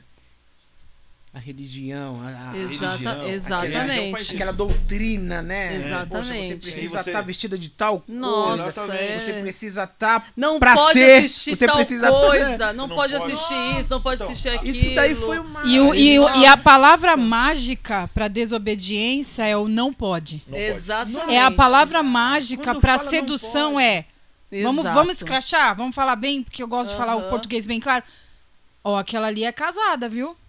Ó, aquele ali namora, aquele ali é comprometido. Essa é a palavra mágica. Quando você fala Exatamente. não acessa, porque isso é Bíblia pura. Uhum. No Éden. Meu, Deus fez tudo. Tá lindo aqui. Só não vai naquela árvore ali, Sim. tá? Só não- Exatamente. Aquilo foi a chave para desobediência. Então, toda vez que você fala não faça, É. não pode, é ali que você vai querer. Então, assim, o Exatamente. que tem que ser A força dito do feito. pecado é a lei, é, né? Diz a palavra. é, o, que, o que tem que ser desmistificado é o quê? Filtre. Uhum. Sim. Você Filtre. Se você. Uma pessoa bem estruturada emocionalmente, meu, ela vai chegar na escola. Ô, cheira essa carreira aqui. É legal. Não, não quero, cara. Isso daí não é pra mim, mano. Legal pra você. Respeito você. Pode cheirar aí, fica de boa. Te respeito, mas eu não quero. Exatamente. A minha filha, eu falava mas, pra ela, eu mas falava muito não pra. quer, né? Não, assim, quando. E também assim, não, eu sou da igreja, cara.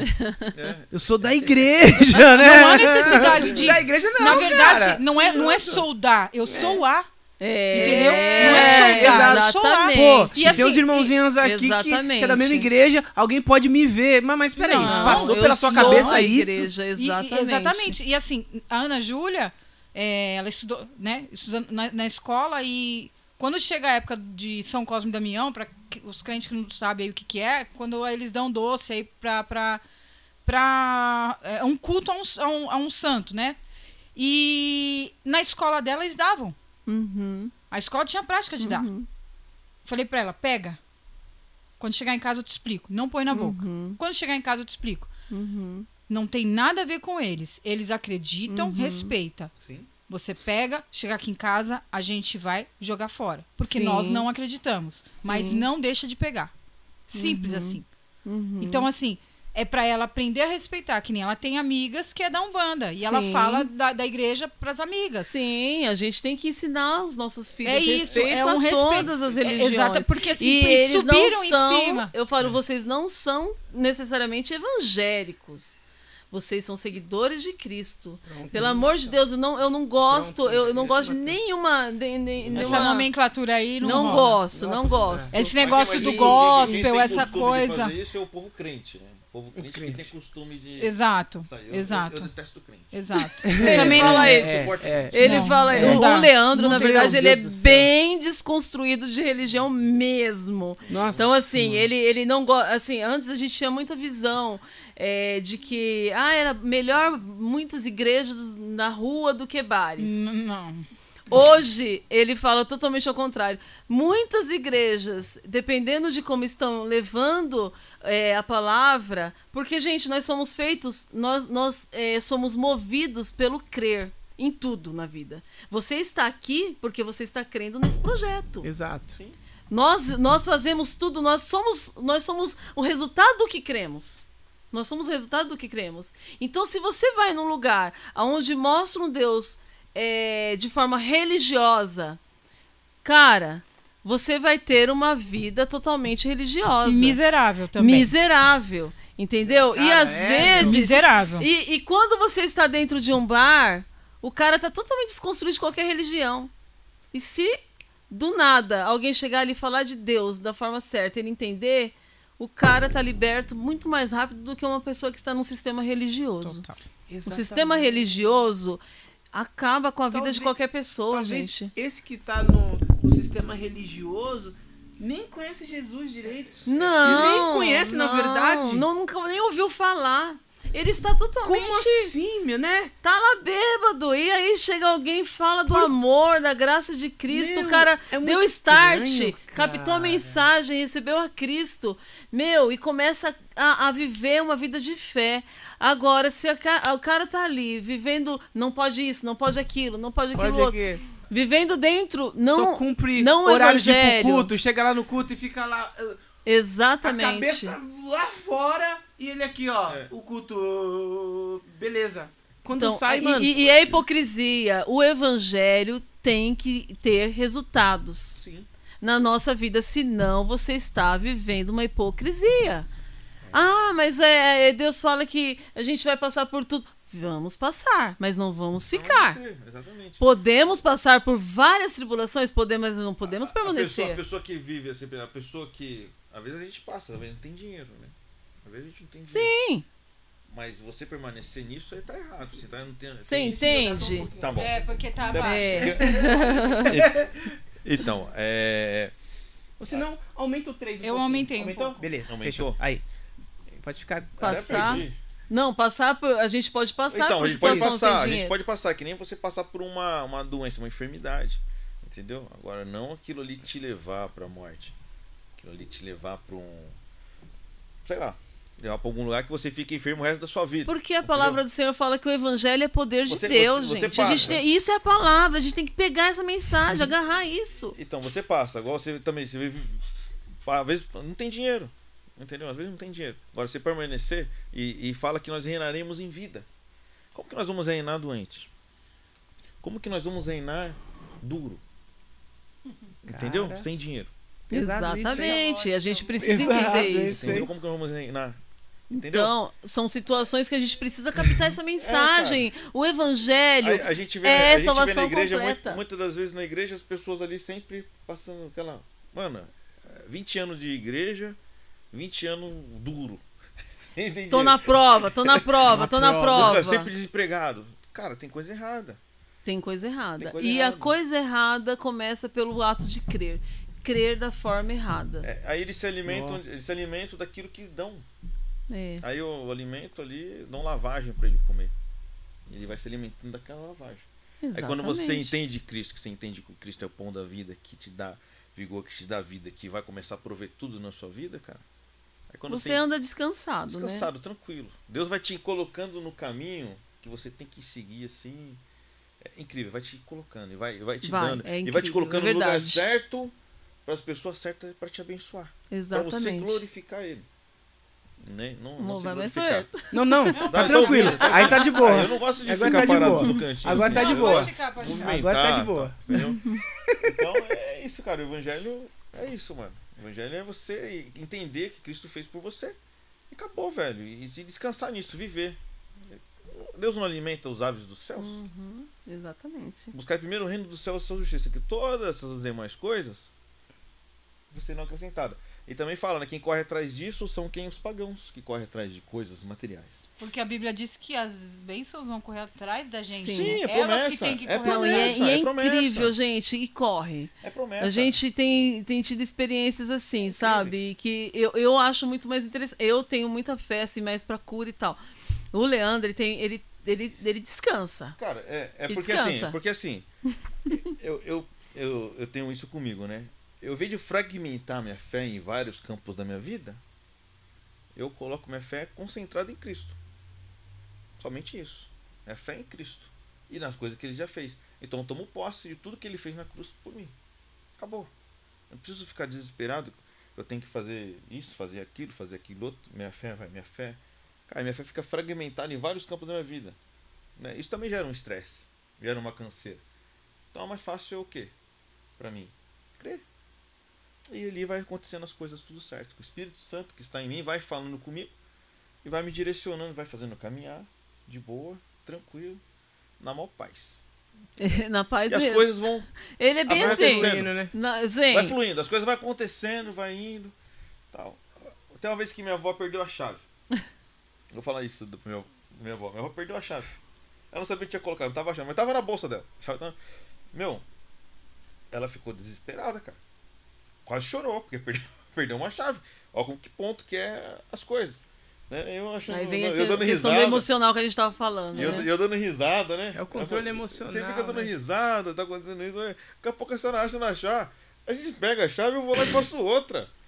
Pronto. Entendeu? Que resolve o problema. Não tem que ficar se matando e, e sofrendo por antecipação, brigando, sei Ou lá. se qualquer não falar tipo. que, que, que, que a minha vida é assim, a minha vida só parece desgraça. É, minha- Mano, todo É. mundo é assim, A minha, minha tia pegou Covid. mundo. Minha tia pegou é Covid. assim. Minha tia pegou Covid. Mano, já ligaram, já tava Foi. ligando pro plano Então, funerário. é o, é o crer, né? Foi, sério. Aí minha, minha irmã ligou chorando. Ela vai morrer. Eu falei, você quer que ela vai morrer? Eu creio o contrário. Eu creio que ela vai viver. Então, assim, as pessoas, as pessoas Né? vivem. Porque a fé, mesmo você crendo no, no- Mesmo você falando assim que é, é difícil você crer, você já tomou uma escolha de crer naquilo que vai dar errado. Exatamente. É mesmo. Exatamente. Já tomou, uma- já tomou a decisão de, de acreditar É naquilo. tudo, tu, gente, tudo na vida Então é é o crer. é tudo tudo é é crer. fé. Tudo é o crer. Ah, então eu vou. Vou pedir a pizza do cara aqui, que eu sei que é boa. Entendeu? Já tô crendo que ela é boa. Sim, Entendeu? Sei que- que ela é boa. exatamente. Entendeu? Então a fé é tudo baseado no crer. Eu creio, pra, eu creio tanto para desgraça. E a Bíblia fala assim: um negócio muito interessante que está em Provérbios. Que a palavra, a, a morte, né? A morte, e a é vida, Cara, vou te falar um negócio. Não depende de Deus, cara. É chocante ouvir isso. Chocante. e sim da palavra, daquilo que você crê. Tá escrito em Provérbios. É. Da língua, do falar. Se você crê para a vida, colherá o fruto. Se você crê para a morte, você também colherá o fruto que é a morte. Entendeu? Tá em Provérbios. E eu- é, é chocante. É pra ser polêmico, não? Vamos É, polêmico. Vamos aí, velho. É chocante. Então, assim, quanto mais você declara a É uma- vida, é- mais você terá vida. É, e a gente tem que ter- entender declarar. que, Cara. Tudo é o poder do crer, gente. E nós fazemos as nossas escolhas de acordo com o que a gente crê. E- e Você escolheu, a gente escolheu o brócolis porque a gente acreditou que ia ser melhor. Tudo é assim, é o poder do crer. E quando tem embasamento na palavra, aí Já flui no era. sobrenatural. Cara, e quando a gente começa a crer corretamente, tudo na nossa vida começa a ser correto. Quando a gente começa a crer corretamente. É, você tá no lugar correto, na Aí hora você vai correta. Tudo, tudo começa a acontecer corretamente. Entendeu? Você As É. coisas conspiram ao seu favor. vai, vai. Por causa da Vai. energia que você emana, né? É, é. Você emanou vezes energia. Fala fala de energia, de é energia. Eu acredito Uma bastante. vez falou eu de falo. energia. Não, mas isso acontece. Isso normal, isso é de boa. Tem tudo a ver. Tem Eu fui- tudo a eu fui- ver, eu fui na- gente. Isso tem tudo a ver com o evangelho, Eu- eu energia, óculos- pensamento eu positivo. óculos com mala. Hoje eu trabalho com buffet, mas eu vendia óculos na mala. Vendia óculos. Né? Que Eu ia grau. até a casa do cliente e tal, com as armações. Aí uma vez chamaram a gente pra ir lá na Lapa. Chegou lá um monte de. De, de maconheiro, um monte de gente. Não. O pessoal Uhum. tinha grana, aí o pessoal era tudo maconheiro. Morava, tipo, sei lá, morava uma parte de gente no apartamento, era um monte de gente. Mano, daqui a pouco os caras tiraram um cigarrão de maconha e começaram a fumar. Aí passava a roda, chegava em mim. Eu falava, não, tô tranquilo. Aí passava a roda de novo, chegava em mim. Não, tô treinando. Ah, fuma só um pouquinho. Eu falei, não fumo, cara, isso. Eu nunca fumei isso na minha vida, eu vou fumar agora. e não, mas já tava ficando louco por tabela, porque eu, tava tudo fechado. Eu falei, vamos abrir o vidro aqui, cara. Vamos abrir o vidro. Aí quando foi pra ir embora, esse pessoal é tudo meio hippie, meio, meio zen, acredita no bagulho de cristal, essas coisas, tudo. Aí, não vai embora não. Fica aqui. Não vai embora. Eu vou fazer uma janta. Hoje, isso já era 9 horas da noite, eu tava lá na Lapa. Eu falei, não, mas minha, minha esposa vai me bater, cara. Então. Ah, eu Minha esposa vai me bato matar. agora. Minha esposa vai me matar. Se eu ficasse você daqui uma hora da manhã, duas horas da manhã. Aí não. É que você. Eu só vim pra vender o óculos. É, Vamos cara, comprar o óculos. Isso era 3 horas Compra da o tarde. óculos. Era 3 horas da tarde. É só isso. Ó, eu fui, era umas 3 horas da tarde, entendeu? Três horas- Já era 9 horas da noite, eu tava lá, 9 horas da noite, tava 6 horas lá. Ai. Os caras, os caras queriam que eu ficasse mais. Mas eles não queriam que eu fosse embora, porque eles falavam que eu tinha energia muito boa. É, Eles sentiam a energia, mas não é minha. Não tem nada a ver com isso. Isso é Cristo que está em mim. Entendeu? Aí eles sentiam essa energia. O pessoal foi até o carro tentando me convencer pra ficar lá. Foi até o carro. Fica, eu vou fazer uma comida vegetariana. Tal, você vai experimentar. Fica. Não, fica, e onde a fica, gente fica. vai, a gente tem que levar essa energia, energia gente. positiva, é aquilo que eu tô energia falando. boa. Você tem que abrir esse, esse frasco, esse vasilhame da fé e exalar essa essência de- da fé, da graça que já está dentro de você. Mas você precisa abrir, você precisa ter ação, né? É, e isso a gente vê no nosso dia a dia. Teve outra situação que ele fala sempre, né? Do, do, do amigo dele que tem a ótica, que trabalhava junto. Ele sempre chamava. eu cham- Um dia chamou ele. Eles estavam fazendo laboratório. Eu não sabia que estavam fazendo laboratório comigo. Eu não sabia. Laboratório? Laboratório, tava lá Teste. estudando, teste, tava fazendo Um teste. teste. entendeu? Aí ligou, tinha, aí chegava na loja dele lá, ele, ele falou, ele e a filha dele estavam conversando, assim, toda vez que ele tá aqui, a gente vende, vende, a gente vende óculos, né? Aí ele me ligou, pode passar na loja hoje?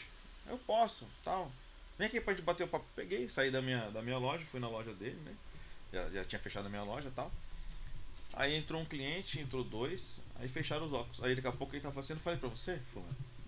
Falei pra você que, que é ele vir aqui e a gente fecha algumas coisas. Eu falei, como assim? Olha só, cara. É quando você tá aqui, os clientes entram e compram. Olha só. Entendeu? E a gente tem. olha a responsabilidade da gente, né? A gente precisa entender isso. Onde a gente chega, chega a luz. É luz. E assim, não é só a gente falar, porque a gente, quando eu falo em declaração, a gente tem que ter declaração com convicção. Tem uma experiência Que japonesa. isso gera Tem uma experiência japonesa aí, que os japoneses fizeram tempos atrás, que eles falam que o corpo humano emite luz. Entendeu? Só queria que ele fizesse com um cristão aqui, desconstruído de, de religião, cristão mesmo, pra ver como que é, se, se iria brilhar mais. Que eles falaram que tem que emite luz, o corpo humano emite luz. Numa câmera sensível falaram, falaram isso aí. Entendeu? Então nós somos luz. cara. Exatamente. Nós somos luz. Então onde a gente chega, dissipa as trevas. Entendeu? Vai, vai dissipar. Eu não preciso ficar gritando o- qualquer coisa, ou então é, agredindo as pessoas, né? A, religião das pessoas, expulsando tal. Não, sei lá. meu Você Deus, chega lá, nossa. tudo natural. Exatamente. Entendeu? Não, Tudo não tem que natural. gritar nem nada. Fui entregar uma cesta básica num cara, caramba. O pessoal, uma- o pessoal na, na- da Umbanda, será que é Umbanda? aqui? Não sei, Religiões aqui não tem. afrodescendentes, né? Afrodescendente. É, É. uma religião afro lá e Não tal. é. Tinha um Matriz baita- africana, né? que- É. de um ritual na casa dele. Cara, eu entrei de boa. Tá precisando. Deus, né, viu. Fez ele, ele viu a luz em mim. Entendeu? Ele viu a luz em mim. Isso é uma coisa tão louca que, assim, é, a gente tem aí alguns podcasts é, como o Flow, que o Inteligência Ilimitada, que eles recebem pessoas como Cabo Daciolo, Uhum. é, Rodrigo Rodrigo Silva e alguns pastores e algumas pessoas, alguns cristãos é, muito ousados, eles recebem Uhum. para ouvir. E eu acredito que se não fosse a ousadia dessas pessoas, o evangelho não estaria sendo levado para muita gente. Então, assim, se você se Exatamente. fecha numa caixa, se você só se fecha na sua tribo, você está fortalecendo quem?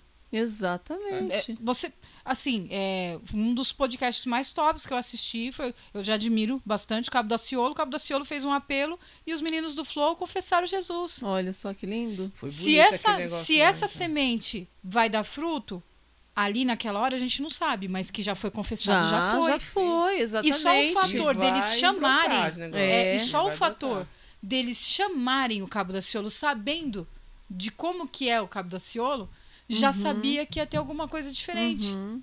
Então, assim, é, para você que tá nos ouvindo, se você estiver nos ouvindo no Spotify, a gente tá aqui com pessoas que são audaciosas na fé. E a Não, gente tá falando tem sobre isso. ser. É sobre isso. Exatamente. A gente não tá falando aqui pra você, meu, olha, é, você tem que estar sentado no banco da igreja. Sim, e você- não, não, a gente não tá aqui falando isso. A Não. gente, não é sobre essa, essa situação. A declaração que eu sempre faço, porque Deus não nos deu espírito de medo, mas de poder, de ousadia. Então, esse espírito, gente. E pra você conhecer E isso, é você tem que conhecer a É, Cristo. Exatamente. E assim, é difícil, viu? Você entender de Cristo de verdade, você não calar a boca. Você calar a boca, aliás. Porque você é aquilo, aquilo, você quer ajudar as pessoas. Sim. sim, Você, verdade. você tem necessidade de falar daquilo que você está vivendo. E, e não é para se aparecer. Às vezes as pessoas vão entender dessa forma. Ah, é, a Ciméia tá querendo falar para se aparecer. Mas, meu, você quer falar porque você, você, você vê que aquilo deu resultado na sua Deu vida, tem certo. dado resultado. E assim, e você vê tanta gente aflita. E às vezes eu tenho vontade de abrir assim a, a cabeça. É assim que tem que entender. E você vê a pessoa necessitada e pelo menos você fez a sua parte de abrir a boca, levar a mensagem da graça de Cristo. E assim, a pessoa é uma escolha da pessoa. Crer ou não crer, é, entender aquilo e, e se aprofundar naquilo ou não. Mas pelo menos eu fiz a minha parte de tentar ajudar as pessoas. Porque o evangelho é isso, gente. O evangelho não pode ficar só para mim. Não é, não é de dentro, não é sai daqui. Exa é de Isso. dentro, tá aqui dentro, mas ele tem que fluir, ele tem que sair, ele não tem que ser só pro meu benefício. Ele tem que, ele tem que impactar as pessoas. Ele tem que, que, que gerar resultado na, na vida do outro também. E mesmo que eu não abra a boca, mas que pelo menos as pessoas vejam Cristo em mim por meio das minhas ações, por meio do manifestar sobrenatural de cura na minha vida. As pessoas precisam ver. E quanto mais a gente faz isso, propaga o evangelho, mais Cristo vai, mais próximo Cristo estará da gente. Então, assim, eu, eu não quero ficar aqui muito tempo, né, gente? Eu acho que ninguém quer deixar os filhos passar perrengue por muito tempo nessa terra.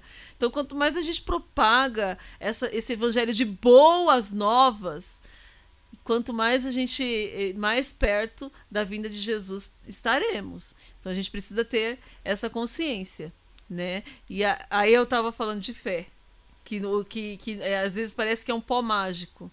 E não é. É simplesmente você entender quem é Cristo, a essência do evangelho. Se você entende tudo isso, você vai entender, caminhando na fé e você vai entendendo que não é pó mágico, é relacionamento que gera resultados, que gera mudança na sua alma. Que é a sua alma que precisa ser liberta todos os dias.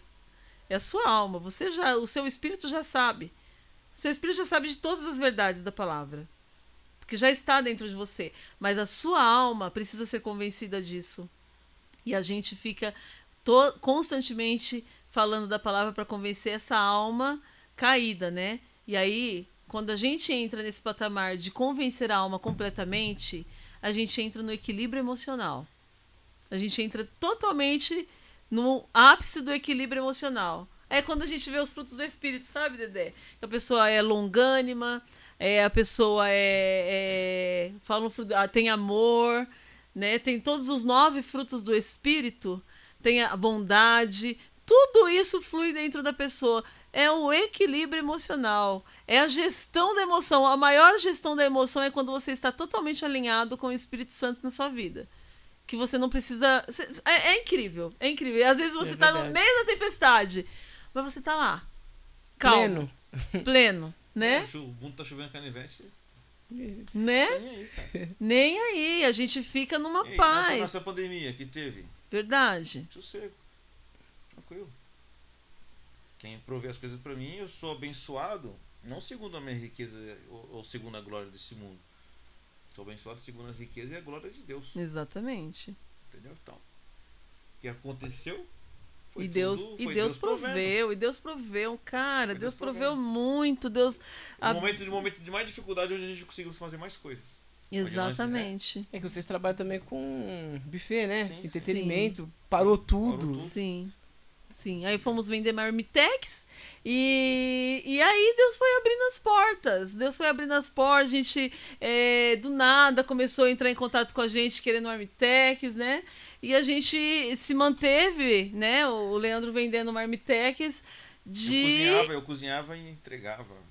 Ela Ele cozinhava e entregava. Ele, ele, ele fazia bastante coisa lá e eu só ajudava na, na, na montagem. Bocas, né? Que é o nosso cooktop tem quatro bocas. E a É. gente virava ali. Não, e, e, e assim, e, deu, e Deus, e, e- e entrava a Caramba, medida meu. certa do dia. Olha só. A gente não fazia um mundaréu de, de comidas, mas a gente fazia um- um- uma quantidade e vendia exatamente a quantidade. Não é mentira. E às vezes, assim. Às vezes, às vezes Não, comia. nunca sobrava. Às nunca sobrava.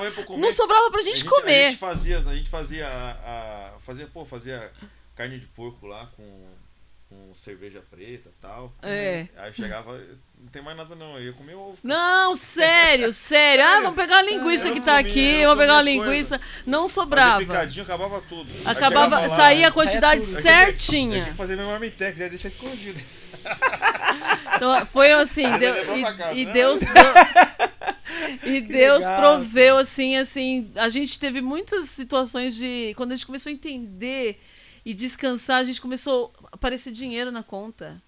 E não é cheque especial, tá? Não era cheque especial. é de verdade, apareceu dinheiro na conta assim, do nada, né? Apareceu dinheiro grande na conta e TED que fizeram pra gente.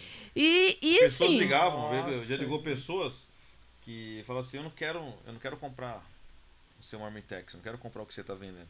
Eu só quero depositar um dinheiro na sua conta. Verdade. Verdade.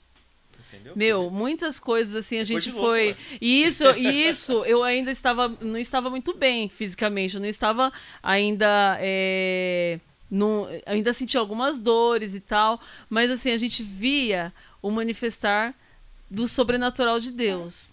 Entendeu? Porque assim, a, a cura, a cura física, ela pode se dar de várias formas. Ou ali, ó, instantaneamente, ou em um processo. Um processo Uhum, assim. é. Você vai melhorando aos poucos. À medida que você vai crendo, à medida que você vai crescendo em fé, você vai melhorando, vai melhorando, até que se torne 100% aquela cura, É, entendeu? quando, quando Jesus ele foi alimentar as pessoas, ele não tinha os pães, todos os pães, e não tinha os peixes. Exatamente. O que, que ele fez? Ele sentou, posição de descanso, alinhou as pessoas, falou para as pessoas sentarem também, as pessoas descansarem. Agradeceu por aquilo que ele tinha nas mãos.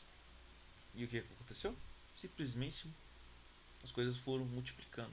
Os peixes, os pães foram multiplicando e alimentou 15, mais de 15 mil pessoas. Exatamente. Entendeu? Então, cara, é isso que acontece. É isso, né? Tem que descansar. tem que Descansar. acreditar. E descansar não é fácil, né? É. Não é nada Não é fácil. Então, por isso que nós temos É, que nos esforçar para entrar no descanso. é, é um Descanso, esforço. É um exatamente. esforço. É um esforço, é um Entendeu? esforço, inclusive mental, é, é um, é um esforço mental e emocional, porque é, você sempre vai, vai gritar a sua alma. É. E, é- e esse treino, é, ele sabe, né? Esse treino, a gente, eu vou lá, eu oro, eu vou ouvindo a palavra. Eu já, acho que eu já falei no começo, eu vou ruminando a palavra, eu vou meditando em palavras que me geram fé. Não é qualquer palavra também, né, gente? Porque às vezes você tem é, uma ministração cristã boa, mas não excelente. Que a excelente é aquela que gera fé, aquela que gera o sobrenatural na sua vida. E às vezes você tem ministrações maravilhosas, né? Mas assim, bem do nível coach, para fortalecer a sua alma. Mas eu preciso de ministrações que fortaleçam o meu espírito constantemente.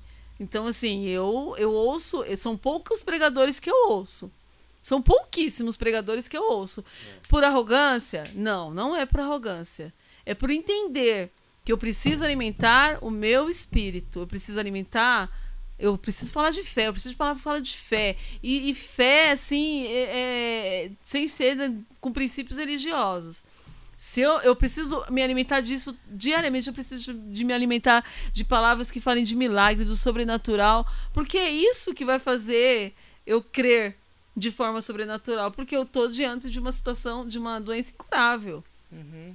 E Cristo é a única cura. E eu preciso promover esse, esse, esse crer de uma forma estupenda na minha vida para que eu viva 100% nesse milagre, né? Então eu sempre. se- Eu, eu, não, eu não ouço qualquer pessoa, eu não vou citar nomes, né? Mas eu não. Tem um monte de gente aí que assiste um, outro. Meu, são mensagens boas. Mas não são mensagens que vão me trazer resultado de fé. E eu sempre falo, eu, eu escolhi, eu escolho viver uma vida de fé. Ele sabe que às vezes, assim, para eu tomar um remedinho é difícil. Ele fala, toma um remédio. Eu não tomo, eu não. Eu falo, não, eu tô treinando, eu preciso treinar a minha fé. Então eu treino a minha. Eu, eu preciso treinar minha fé diariamente. Entendeu? Eu não, não, nunca vou chegar a 100% na minha fé. Mas eu preciso estar hoje melhor do que ontem. Todos os dias eu preciso estar melhor. E isso é ouvindo a palavra de Deus que fortaleça a minha É fé. que a fé vem pelo ouvir. Quero ouvir. Sim, Ouvir, ouvir, sim, o ouvir tempo O todo. tempo todo.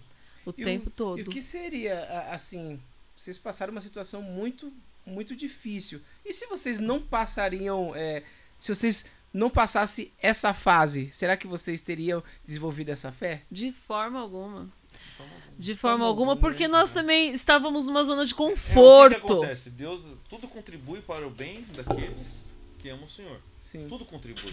Tudo. Então Deus ele vai pegar uma situação ruim, né? E vai transformar em coisa boa. A gente não entendia na hora. Hoje a gente Hum, entende. entende. Meu Entendeu? Deus. Então é assim que acontece. A gen- nossa vida mudou assim da água pro vinho, em todos os sentidos. A minha visão é, se tornou, acho que uma visão, eu acho que tinha uma visão bem limitada de, fala um animal aí que olha bem de uma galinha. Hoje eu tenho uma, eu, eu, eu, penso além, eu, eu, eu vejo, eu consigo imaginar projetos assim que eu sei que o Espírito Santo colocou em meu coração, coisas que eu jamais imaginaria. E, e isso tudo depois do diagnóstico. Então, assim, é, conspirou para o meu bem. Não foi Deus que colocou em mim, jamais.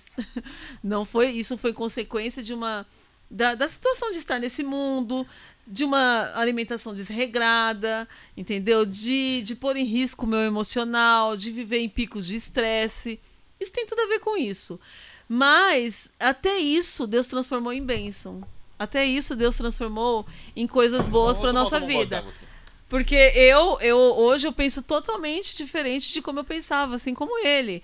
E a gente tinha, entre aspas, uma zona de conforto. Porque a gente entende hoje que nós não tínhamos, né? Essa zona de conforto. A gente tinha uma zona de conforto, assim, no sentido de que estava tudo bem. Estava tudo bem, né? Então. Na vida espiritual, tá tudo bem. É, Vai pra pra gente, igreja, é. hora antes de dormir, hora antes de Isso. comer. O protocolo É o protocolo. É, a né? gente cumpria o protocolo, tudo certinho. Então, pra gente, nós, nós éramos os, evang- os evangélicos. Fazíamos tudo direitinho. Pai do Senhor, igreja, amém. Amém. Né? Todo mundo em coro, né? Aquelas coisinhas. É, Então, a gente. a- a- nós estávamos totalmente numa zona de conforto e pra gente aquilo ali era o, o máximo do evangelho, máximo de Cristo. E quando vem a enfermidade, que eu repito, não foi Deus, Deus não põe enfermidade em absolutamente ninguém. E não prova dessa forma, e não prova. Mas eu, eu estive nessa situação e eu me abri para aprender sobre Cristo. O, o segredo, eu desconstru... eu abri, eu me abri para aprender. E às vezes é isso que falta nas pessoas. As pessoas, ah, eu entendo, é assim. É assim, já era. Meu, É, eu, eu não acabou. forço ninguém, sabe, Dedé? Tá, tá bom pra você assim? É dessa forma que você entende? Beleza, continua a sua vida. Eu não discuto, ele sabe disso, eu não discuto. Agora, É, se a pessoa chega em mim. É, com ignorante, assim, com pessoas ignorantes, pessoas. Assim, Ignorância no sentido de não ter conhecimento. É, Não ter conhecimento, isso. Então a gente nem discute. Isso acho que vale pra todos os campos, né? Uhum. Então a gente não Não discute. discuto. Mas assim, eu, é, se vier, como sempre vem, Sempre vem. sempre vem, né? Eu nem sei se minha amiga tá aqui agora, mas é, conheci uma esses dias que a gente tava conversando no domingo. Eu falei, gente, é, e assim, eu falei, você precisa estar aberta para construir, desconstruir muitas coisas e construir outras coisas sobre Cristo na sua vida.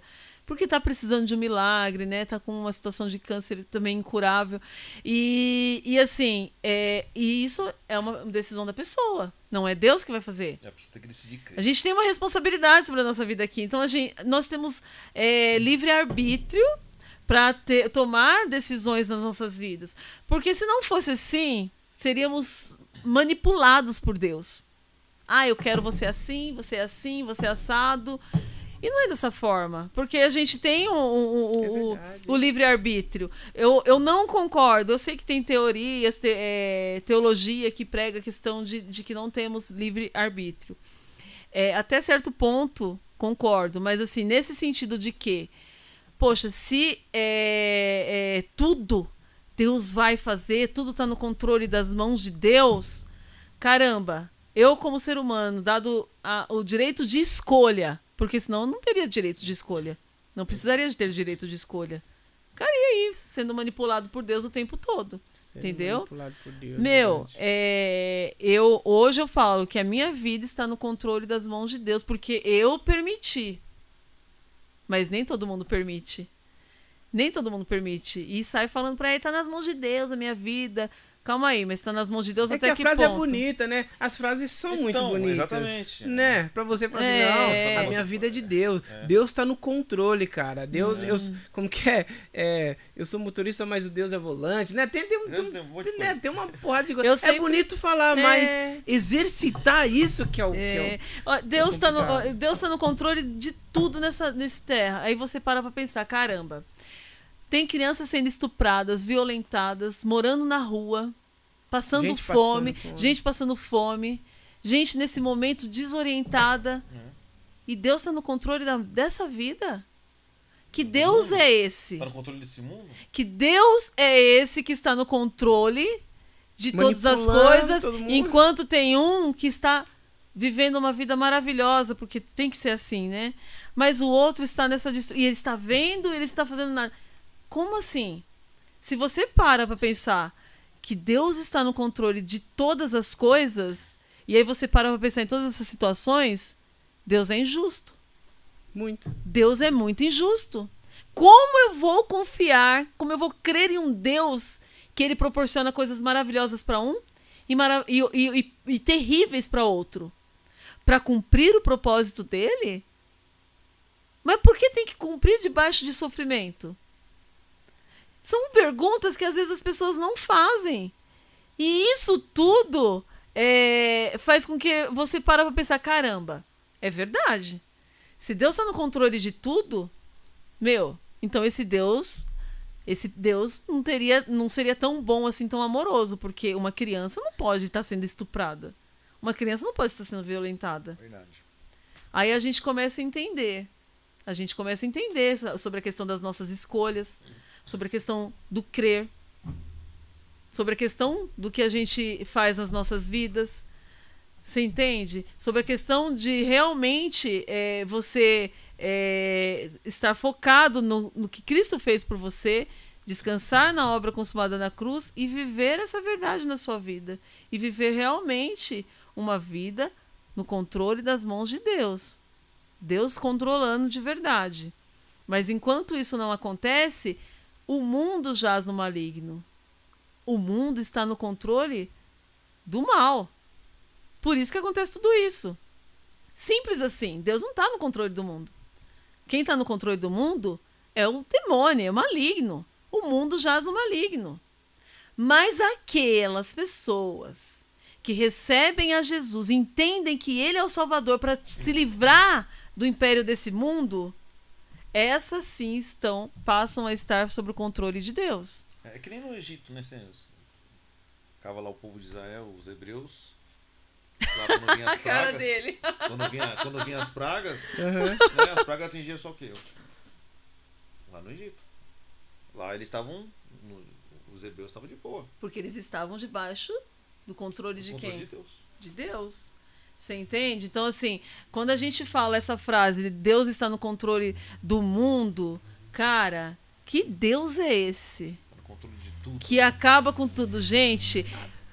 O Salvador veio pra isso, pra que você saia do controle do demônio, do, do, do mal, das trevas e passe a estar no controle de Deus quando você recebe o Salvador, Jesus Cristo. Verdade. Você Agora entende? Se não, porque polêmica aí doida se não, por que Jesus teria que vir ao mundo? Ei. Se Deus já estaria no controle de tudo. É. Fala pra mim. Agora eu quero entrar numa polêmica Fala aí. aí. Meu Deus do céu. Vamos dizer aí, né, essa pandemia aí. A gente, a gente sabe que eh, vocês acreditam que o vírus ele foi ele foi construído ou foi naturalmente assim? O que, que vocês acreditam? Mas assim, ó, É, tô gostando de ver você polemizando. Agora, que era só eu que tinha esse papel de vilã aqui. pedindo, né? Porque assim, a gente tava vendo alguns vídeos, algum. Até vi no. Eu, eu entrei em um, em um jornal é, do Reino Unido sobre essa questão mesmo do. Da, é, Como arma, tal, o grande reset do mundo. Esse, esses bagulho louco aí que, que a Juliana a gente gosta de É, Juliana assistir. já tava falando algumas coisas sobre. É, o grande reset, né? Aí a gente discute, a gente é, conversa, a gente, meu, é, olha que o mundo tá acontecendo aí, cara. Pô, precisa dar uma secada no mundo aí, porque tá super lotado. Aí eu, beleza, aí a gente pesquisando, aí eu entrei lá no no jornal do, do Reino Unido, tava lá o, o príncipe, esqueci o nome dele. Charles? Não, o filho dele lá. é o, é o Will, Will, Will, alguma coisa assim, com- é com W. Ele foi na África, falou que, que a África tá super lotando e que o, o, o, o, o mundo selvagem lá tá acabando. Então ele foi lá falar assim pra controlar o crescimento deles, porque daqui a algum tempo vai dobrar de pessoas, aí o mundo animal vai cada vez mais. Mano, o cara sai lá do, do- do negócio, vai lá pra África, sendo que é, ele falou isso é, depois que teve o terceiro filho dele. Então, é, Ele pode ter. ele pode ter, os outros não. Então, aí. Então aí que controle que pros outros e pra ele é liberdade, né? Controle Fala, pros outros. É, Cara, entendeu? assim, eu, eu assim, eu sei de uma coisa. Vai piorar. As coisas vão piorar cada vez mais. Isso eu tenho É eu certeza absoluta. Cara. As coisas vão. É, é- Cara, final dos tempos. Vai vir coisa tem- pior. Então, a Entendeu? quarta. Quem tá assistindo, isso- gente, não quartão- estamos aterrorizando É. vocês, mas essa Mas é a tem, verdade. é, meu, é o que tá vai, vai vir acontecendo. pior, vai vir coisa pior. Entendeu? Os- o- o- várias cidades de São Paulo já estão cancelando o carnaval. Sim. Já estão cancelando o carnaval. E, e outra, é. O que, que eu ia falar? Que. É a quarta onda, né? Que estão vendo aí. Na Europa tá. A tá menina, lotado, né? a, a, a mulher, a cientista que criou aquele lá, o. o, o- A vacina da AstraZeneca. o- isso, a vacina, ela falou assim que tá vindo aí a. Quinta. É a quinta onda, né? Que vai ser bem pior do que essa. Essa esse vírus que ela falou assim, meu, é, é mais de 50% de chance se alguém pegar sobreviver. Entendi. Caramba. Bem pior, Bem pior. bem pior. E outra, e ela, e ela falou um negócio lá, cara, que eu, que eu até esqueci, mas, mas eu vou me lembrar. Qual que é o nome mesmo desse vírus? É um nome, é, esqueci. Procura aí, Juliano, o nome desse vírus. Que é, sem ser esse, esse Tem Covid, vai vir um outro que é bem pior ainda, meu. Que loucura. Por isso Pois que eles já é. estão cancelando. Vários países aí já estão se preparando pra. Mas você não Não. respondeu. É, o que, que você acha? Então, De- eu- eu Deus, acho ele assim- tá no controle? Não, cara, não. A gente. A, O mundo jaz no maligno. a gente- Isso aí faz que parte nem- da. é, o mundo já todo completamente no maligno, né? Ele tá no controle das nossas vidas. Então nós Porque temos que nós nos gente rendemos ao Salvador. Ele nos entendeu? Nós salva desse, ficar- te- desse terror, tudo. de todo esse. Mas, mas o salvar pode ser morrer? Sim, É, sim. Sim, sim. sim. Com certeza. Né? Porque assim, Porém- pra gente entender, né, que, que Sim. salvar, digamos assim, é salvar, salvou da morte, ele não vai morrer. Mas não, assim, sim. vários crentes morreram, hein? Porém, o- a morte e a vida estão no poder da língua. É, tá no Provérbio 18, 21. A Ah! gente tá no poder da língua. Então, assim, poder da é, a gente, eu, eu vejo testemunho de pessoas que estavam na beira da morte. e ali declarando vida, declarando, confessando a, a, a fé ali, né? Pela fé, sobreviveram. Então, assim, é, 21, é no vamos declarar. É no declarar que você tem, é no declarar. É no crer com o coração, com crer no alinhar do espírito, né? E, e com a alma que você vê é, resultados de milagres. Pesado isso daqui, hein? Exatamente. Ó, ó o que tá escrito aqui. É Provérbios 21, né? 18 Ah. 21. 18. 18, 21. A língua tem um poder sobre a vida e, a sobre morte. a morte.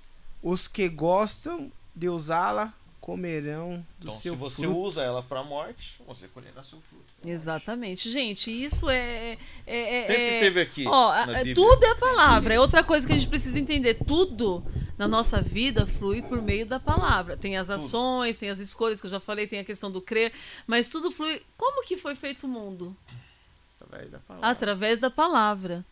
Jesus, ele começou tudo, né? O mundo começou por meio da palavra. E Jesus, ele também tinha as confissões, ele mostrava a palavra, ele, ele, ele declarava também ali, né? Sim, declarou na E- figueira. Na figueira figueira, declarou que exatamente. Nunca mais ninguém comerá de fruto de ti. Exatamente. Exatamente. Levanta-te. eh, eh, Lázaro. Chamou Lázaro. Vem para É, tudo. Não foi do nada, é força do pensamento, não. Você traz a realidade É, o- declarando. O cristão, o cristão, né, a pessoa que entende o que Cristo fez tal, o cristão tem o poder de transformar a realidade no qual ele vive. Exatamente. Então, se ele está vivendo uma realidade que ele não, não condiz com aquilo que ele está querendo, ele começa a declarar que vai se tornar. Entendeu? Está desempregado. Começa a declarar. Senhor, me leva onde está a porta aberta. Né? Senhor, abre a porta. A porta já está aberta, mano. O negócio já está aberto. É, como Entendeu? o pastor Leandro já falou, gente, Senhor me abençoou, Deus já abençoou, abençoou, Deus já cara. curou, Deus Só já abriu a porta. Toma posse, Então aqui, declara. Senhor, eu tomo, já tomei posse. Se não tomou posse ainda, Senhor, eu tomo posse dessa verdade. Me, me direciona essa porta que está aberta. É, eu tomo posse, eu já te agradeço por essa cura. Entendeu? E vive. Como eu Agradecer. falei, é no patamar daquilo que Jesus, Jesus já fez. Eu vou ficar andando como doente, vou andar, ficar andando como desempregado, coitadinho? Não. Eu já. Meu emprego já tá por aí. Só preciso achar. E aí você vai sendo direcionado pelo Espírito Santo para achar. Entendeu? É uma loucura a fé, mas é, uma, é como eu sempre falo, é a loucura mais sensata que a gente pode viver. Porque, meu, você não tá vendo nada mas você está crendo porque você tem uma palavra, você tem, uma, você tem um cheque em branco assinado por Jesus Cristo. Entendeu? E você vai ali, por meio da fé, você vai assinar aquele cheque. Aí você vai assinar o quê? Um mil reais? Um milhão? Depende da sua fé, depende de quanto você acha que ele te deu. Depende de quanto você acha que tem no banco dele. Tá na sua mão essa- esse cheque. Jesus deu na sua mão esse cheque, assinado por ele, em nome de Jesus. E aí? Aí depende de quanto você crê no poder dele. Você crê que ele vai te dar mil reais? Assim será. De acordo com suas declarações. Você crê que é um milhão? Assim será. De acordo com suas declarações, com a sua confissão. Entendeu? Então a gente precisa. Só que- Captar só essa que- mensagem. Só que as pessoas não podem usar Jesus como meio para chegar no objetivo. Sim. né? Jesus não é um meio para tem pessoas que fazem isso. né? É, é. É, eu quero ter minha casa em nome de Jesus. Jesus ele é o meio para ela Que, é, que casa se torna dela. tipo um. Um, Um amuleto, Um né? amuleto, É, isso. É assim. Aí a pessoa não vai ter, não vai ter nada na vida. Vai se frustrar, né? Vai se frustrar e vai falar que a religião evangélica não é para ela. É. Exato. Agora, o que eu sempre bato na tecla é vida abundante, Jesus nos prometeu. E vida abundante é ausência de necessidade, né? Sim. Não é necessariamente você ser milionário. Não é necessariamente você ser rico. Entendeu? Mas é ausência de necessidade. É uma vida abundante. Mas vai ter gente que vai ser rico? Vai. Vai ter gente que vai ser milionária? Vai. Isso, isso é uma bênção. E outra coisa, Jesus, a cruz pagou a cura. Então é uma coisa que eu não posso negociar. Não tem como eu falar, mas, mas, mas será que eu vou ser, mas será que Deus quer isso pra mim? Mas será que é propósito de Deus? Mas será que Deus, mas, mas será que ele quer que eu aprenda o que com isso? Se eu tô falando, quando eu falo isso, eu já revelo o que tem no meu coração. Falta de fé. Quando eu penso, mas será que Jesus quer isso mesmo? Mas será que ele quer me ensinar alguma coisa? Mas será que é propósito dele? Mas será que alguém vai ser liberto porque eu tô assim? Se você começa com esses mas para você obter uma cura, você já está revelando que você não entendeu o que Cristo fez por você na cruz. Isaías 53 é claro: o Senhor Jesus levou sobre si todas as enfermidades. Pelas suas pisaduras so- fomos sarados. Ponto. Você foi sarado, não foi? A palavra não diz? É p- pela palavra? Jesus não, não- não jogou na cara do diabo a palavra? Você tem que jogar na cara da enfermidade a palavra. Na cara das pessoas, na cara de todo mundo. É isso. E viver e viver no patamar disso que você está declarando. Pô, se tá falando que eu já fui sarada, fui curada, tô curada. Tomo posse, não se manifestou ainda no mundo físico, mas está a caminho, tá chegando. Porque eu estou no treinamento. Você vai que trazendo a existência. É E que- quando chega nesse alinhar do, da alma, consegue fazer isso, ele traz à existência aquilo que não existe. quando chega no É, alinhar da é alma e do É que é- espírito, aí você traz a existência. Quando a sua alma já está totalmente convicta. Tem, tem um. Tem um Pronto, outro, acho que é- nasceu. acho que é nasceu o salmo. milagre. Eu acho que é salmo, né? Se somos filhos de Deus, nós somos pequenos deuses. Tem um salmo que, Que isso é chocante, né? Olha, As é. pessoas falarem, mas São tá na Bíblia. entendeu? E teve um, um dos participantes nossos aqui, ah, até a gente colocou lá no. Um dos cortes lá no Instagram. Ele fala assim, cara, não adianta você ficar fazendo birra, cara, com Deus. Ah, Deus, poxa, aquilo que você falou. Será que é- Deus quer isso? Cara, você tem que ser homem, você tem que ser mulher pra entender o que, que ele quer te ensinar com isso. Não adianta fazer birra, cara. Ah, Deus, ele não tá olhando pra mim, Deus não sei o quê, achando que, que isso vai comover A- a- Deus. A, mentalidade, nada a a ver. mentalidade tem que mudar. Mudar. Porque isso aí é atitude de quem? De criança. De criança. É. E Deus, ele, quando, através de Cristo, ele nos torna filhos adultos. Nós somos filhos crescidos de Deus. Na lei, éramos como criança. Não toca isso, não faz aquilo, não pega aquilo. Que nem a gente faz com as nossas crianças. Ó, não coloca o dedo na tomada. Ó, não, não, não, não, não brinca com álcool. Vou sair, não pega álcool, pelo amor de Deus. Tem que esconder remédio. Ó, isso aqui faz mal pra você, vou deixar lá em cima. Então não pode isso, não toca naquilo, tal. Quando a gente passa a entender a, a, a graça que é o evangelho, e a evangelho não é uma a graça não é uma teologia, É, como falam. né? não é uma teologia. A graça é, o próprio Cristo. É, é o próprio Cristo. Se você é que nem é que nem a água e o molhado. Se o você- molhado é a se graça, você- a água é se Cristo. você toca, se você toca na água, você não tem como separar. Entendeu? Se você toca na água, você vai tocar no molhado. Então, É verdade, a as graça- pessoas ficam a fazendo graça essa de diferenciação. Cristo é uma coisa. É uma só. É uma coisa só, entendeu? Então não tem esse papo de. Quando você começa a entender a graça, você começa a ter maturidade. Você já não precisa mais de. Isso fala até em Romanos. né? Você não É. precisa mais de pedagogo, na minha versão que eu tenho da, da King James fala pedagogo. Você não precisa mais de pedagogo para te dizer que você tem que fazer ou não. O próprio espírito que está em você, que é o próprio Revela espírito o de que Deus, você tem que fazer. vai te. Cara, te coloca, te capacita, te torna adulto. Exatamente. Te torna adulto. Então você não precisa mais desses. Você já virou um alto clero, você não é mais baixo clero, você é alto clero, você tá no. É, você tá patamar. reinando em Tá vida. Se você tá Nós reinando estamos, em vida, é nós estamos assentados com Cristo nas regiões celestiais. Nós estamos Exatamente. assentados, descansando. Como você falou assim, assim como Cristo é, nós somos nesse mundo. Se falasse assim, assim como Cristo foi, assim como ele andava em todo o seu Não, esplendor, é agora. Você, você é agora. Já, pô, isso já seria o máximo, né? Seria um top, né? Pensou? Né? Mas não. Assim como ele é, E como que Agora, ele é? Ele é, glorificado. ele é glorificado. glorificado. Ele tá reinando. Então, nós somos esse Corpo mundo. perfeito, sem ferida, sem machucado, sem nada, saúde plena. Assim como ele é, nós somos nesse mundo. Nós somos. Cristo é a cabeça, nós somos o corpo de Cristo. Entendeu? Então, se nós fazemos parte do corpo de Cristo, a gente não pode ter.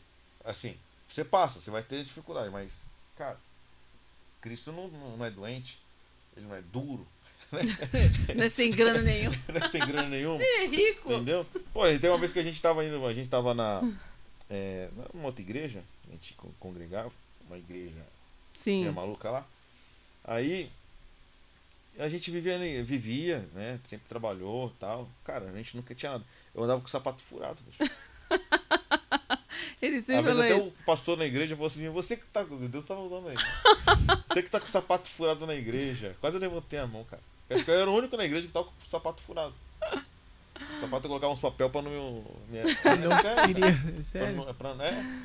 Eu falei, caramba, hoje Deus provê tudo, cara. Quando a gente começou a entender, parou de fazer o que a gente vive pelos nossos esforços, pela Aham. nossa, pela, pelo aquilo que nós po- podíamos fazer para você consegue se manter, a pessoa consegue se manter, né? Quando Até ela certo trabalha, ponto. até um certo ponto, porque depois ela cansa, o negócio cansa. Aí vem alguém te derruba. Quantas vezes foi derrubado? Derruba, nossa. Aí Quantas vezes já foi? Já foi derrubado várias vezes, cara. Porque se manter é- não é fácil, não. Agora, quando Cristo te exalta, quem vai te derrubar? Quem vai te derrubar? Meu. Entendeu? E aí você Quem fala, derruba? caramba, olha, do nada o fulano de tal cresceu. Meu, você vai ver. Se a pessoa for uma pessoa que realmente cresceu assim, do nada, é, com Cristo ali, você vai saber que não foi ele. Você não vai saber que. Eu falo isso, eu não, eu não vou falar de igreja, mas eu vou falo, já falando. Por exemplo, eu vejo a Way. Meu, quatro anos a igreja. Quatro anos. Bum! Hum, É, e assim, aí você vê assim que quando, quando se prega Cristo, você vai vendo que não tem que fazer esforço. As coisas vão acontecendo, Os memes vão acontecendo, Deus vão chegando, Deus vai mandando, Deus vai mandando. É, as coisas vão. É atrativo, é a lei da atração. Não tem jeito. É atrativo, vai chamando, não tem jeito. Né? E, é. e é maravilhoso. Vamos falar dos adolescentes, né? Que a gente começou, né? Sobre essa questão, né? Que os adolescentes tá. Tá. Tá um pouquinho cruel, né? Assim, vou falar assim porque. é, teve um, um estudo da, da BBC que eu tava vendo que o. Que o. Que os jovens de hoje. A primeira vez que isso tá acontecendo que o. Que o. Que o QI dos jovens estão menos do que o do pai. Porque era ao contrário, né? A gente é mais evoluído do que os nossos pais, Sim, mas sim. de agora eles eles têm um, um, um QI abaixo dos pais. Acho que você tem mais esses dados do que do que eu. Acho que você vive mais isso porque, porque você é professora, né? E como que tá esse esse desenvolvimento do do jovem, do adolescente e também dentro da igreja, né? Como que você vê Essas crianças, Você fala é. intelectual ou I- emocional? e intelectual, tudo? intelectual primeiro. Ah, então, é tanto, eu, é- é- eu acho que tanta informação para esses, esses adolescentes tá dando um bug, assim, sabe? Tá dando um, um, um pane, porque é, é informação, mas eles não conseguem assimilar, é, não, não conseguem eles acabam sendo acabam sendo tendo pensamento acelerado, né? Eu acho que nós estamos na síndrome do pensamento acelerado. É, é tanta coisa que vem para eles de uma forma é, espontânea, rápida, né?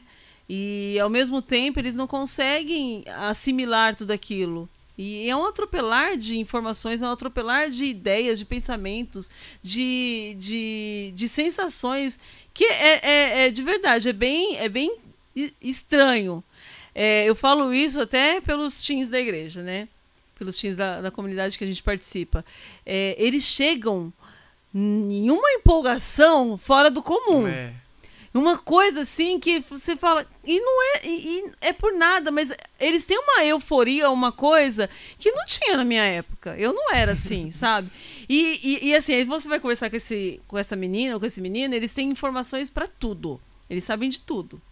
Eles sabem mexer nas mídias sociais, eles sa- sabem de cor e salteado, eles sabem informações sobre, informações sobre política informações sobre é, o que está acontecendo no Brasil, é, sobre eles têm opiniões para tudo, eles sabem muita, tem muitas informações, só que assim, é, aquilo parece que é tudo muito raso, né? É tudo muito raso e fica num, e, e fica de um, uma forma assim como são pessoas rasas.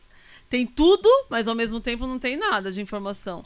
Sabe tudo, mas ao mesmo tempo não sabe nada, porque daí qualquer coisa qualquer coisa que sai do, dos parâmetros deles, né? Ou recebe um não, dá um pane. Uhum. Dá um pane. Eles não sabem. é, O maior problema é eles não sabem. Eles não têm habilidades socioemocionais, né? Essa que é a verdade. Eles não sabem lidar com o emocional deles também. Lidar com o outro. É.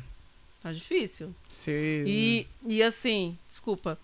Mas assim, é, na pandemia aflorou muito mais porque é, eles ficaram muito tempo em casa. É. E essa de ficar muito tempo em casa, é, eles, eles estão em fase de desenvolvimento, certo? E a gente aprende a se conhecer na relação com o outro. Quanto mais eu me relaciono com o outro, mais eu conheço o outro, mais eu mas principalmente eu conheço a mim mesma. Uhum. E eles não tiveram isso, né? O quê? Foram mais de um ano não tendo isso. Então, eles acabam tendo mais choque quando se, se relacionam com o outro, que aí com o outro vai ter, vai ter é, pensamentos diferentes, opiniões diferentes, e isso nem sempre eles, eles não estão preparados para lidar com isso. E aí tem um pane, né? Tem um pane. Aí começa a questão da ansiedade, a questão de não se, não se sentir aceito em um grupo, em um lugar, em uma sociedade, se sentirem rejeitados, complexo de inferioridade, uma série de coisas que alarmou, alarmou muito mais nessa geração pós-pandemia. Pós-pandemia não, né? Porque ainda estamos aí nessa pandemia. Mas alarmou muito mais, porque é, falei tudo isso, bug de informações e tal. Informação. né? Mas quando eles, eles não sabem é, lidar com o outro, eu acho que de tudo que eu falei aqui, o que pesa mais E- e é a questão das Social. relações. E não da é só, e relação não é com só o aqui outro. no Brasil, tá? É em todos os lugares. É em do todo mundo. lugar, É, em todo Todo lugar. do mundo. É difícil. Você vê assim, você conversa com, com um adolescente, todos têm um problema é, de ordem emocional, todos. Sabe? Oh, então não se sente amado por- pelo pai ou pela mãe ou pelo, pelo povo da escola, ou é, tem complexo de inferioridade. Tem, sempre tem alguma coisa, sempre tem alguma coisa. Sabe? Tá? É, é como se tivesse dado um bug mesmo, sabe? Entrou, tá em Uma pane. falha, né? Tem, deu uma, uma falha. falha, É é. uma coisa assim que. Na construção emocional dessa, dessa uma- geração, é- é né? Porque teve essa deficiência. Eles não construíram durante um ano e meio, vai, mais ou menos, uma relação com o outro. É, tiveram muitas informações, mas o mais importante, que é a relação com o outro, para você se construir como pessoa, para você se conhecer, não teve, entendeu? Então, tem, basicamente estão tendo o quê? Crise de identidade, né? Uma crise séria, séria de identidade. Eles não, não estão se, se, se conhecendo como pessoa, como adolescente, como. Olha, é, é, é, é um, é bem complexo que eu vou falar, viu? Acho que a, a, a profissão futura vai ser psiquiatria, é, vai estar em alta, psicologia já, já está, né? Psicanalistas, vão- é isso que vai. Porque vai ser muita gente necessitando de um terapeuta, porque a saúde emocional a cada dia Na vai. verdade, eu acho que já devia piorar. ser pensado isso, colocar na grade da escola, É. ter terapia na É. aula, no, Então, no- na, na escola, na escola agora, é, no- nas escolas do estado, tem uma psicóloga que atende online é, os alunos. Só que não consegue atender todo mundo e acaba sendo de uma forma rasa, né? Mas tem. Tem uma psicóloga que atende. Então, os casos mais graves que a coordenação, a direção detecta na escola, elas acabam é, passando para a psicóloga. Aí eles têm atendimento. Mas assim, é, ela, nos também, ela também não dá muita con muito conta, porque infelizmente muita não é gente. para uma escola só. São para várias escolas, né? Geralmente uma psicóloga que está atendendo a minha escola, por exemplo, está atendendo outras escolas. Então, assim, ela não consegue dar um atendimento legal àquele, àquele aluno. Mas assim, já, já tem, já está tendo, pelo menos abriu, né, um, um pouquinho o leque para se ter um, um, um olhar diferenciado, né? Um, um psicólogo. Mas não é o suficiente ainda. Teria que ser assim, um. em uma escola teria que ter um para cada escola para ajudar.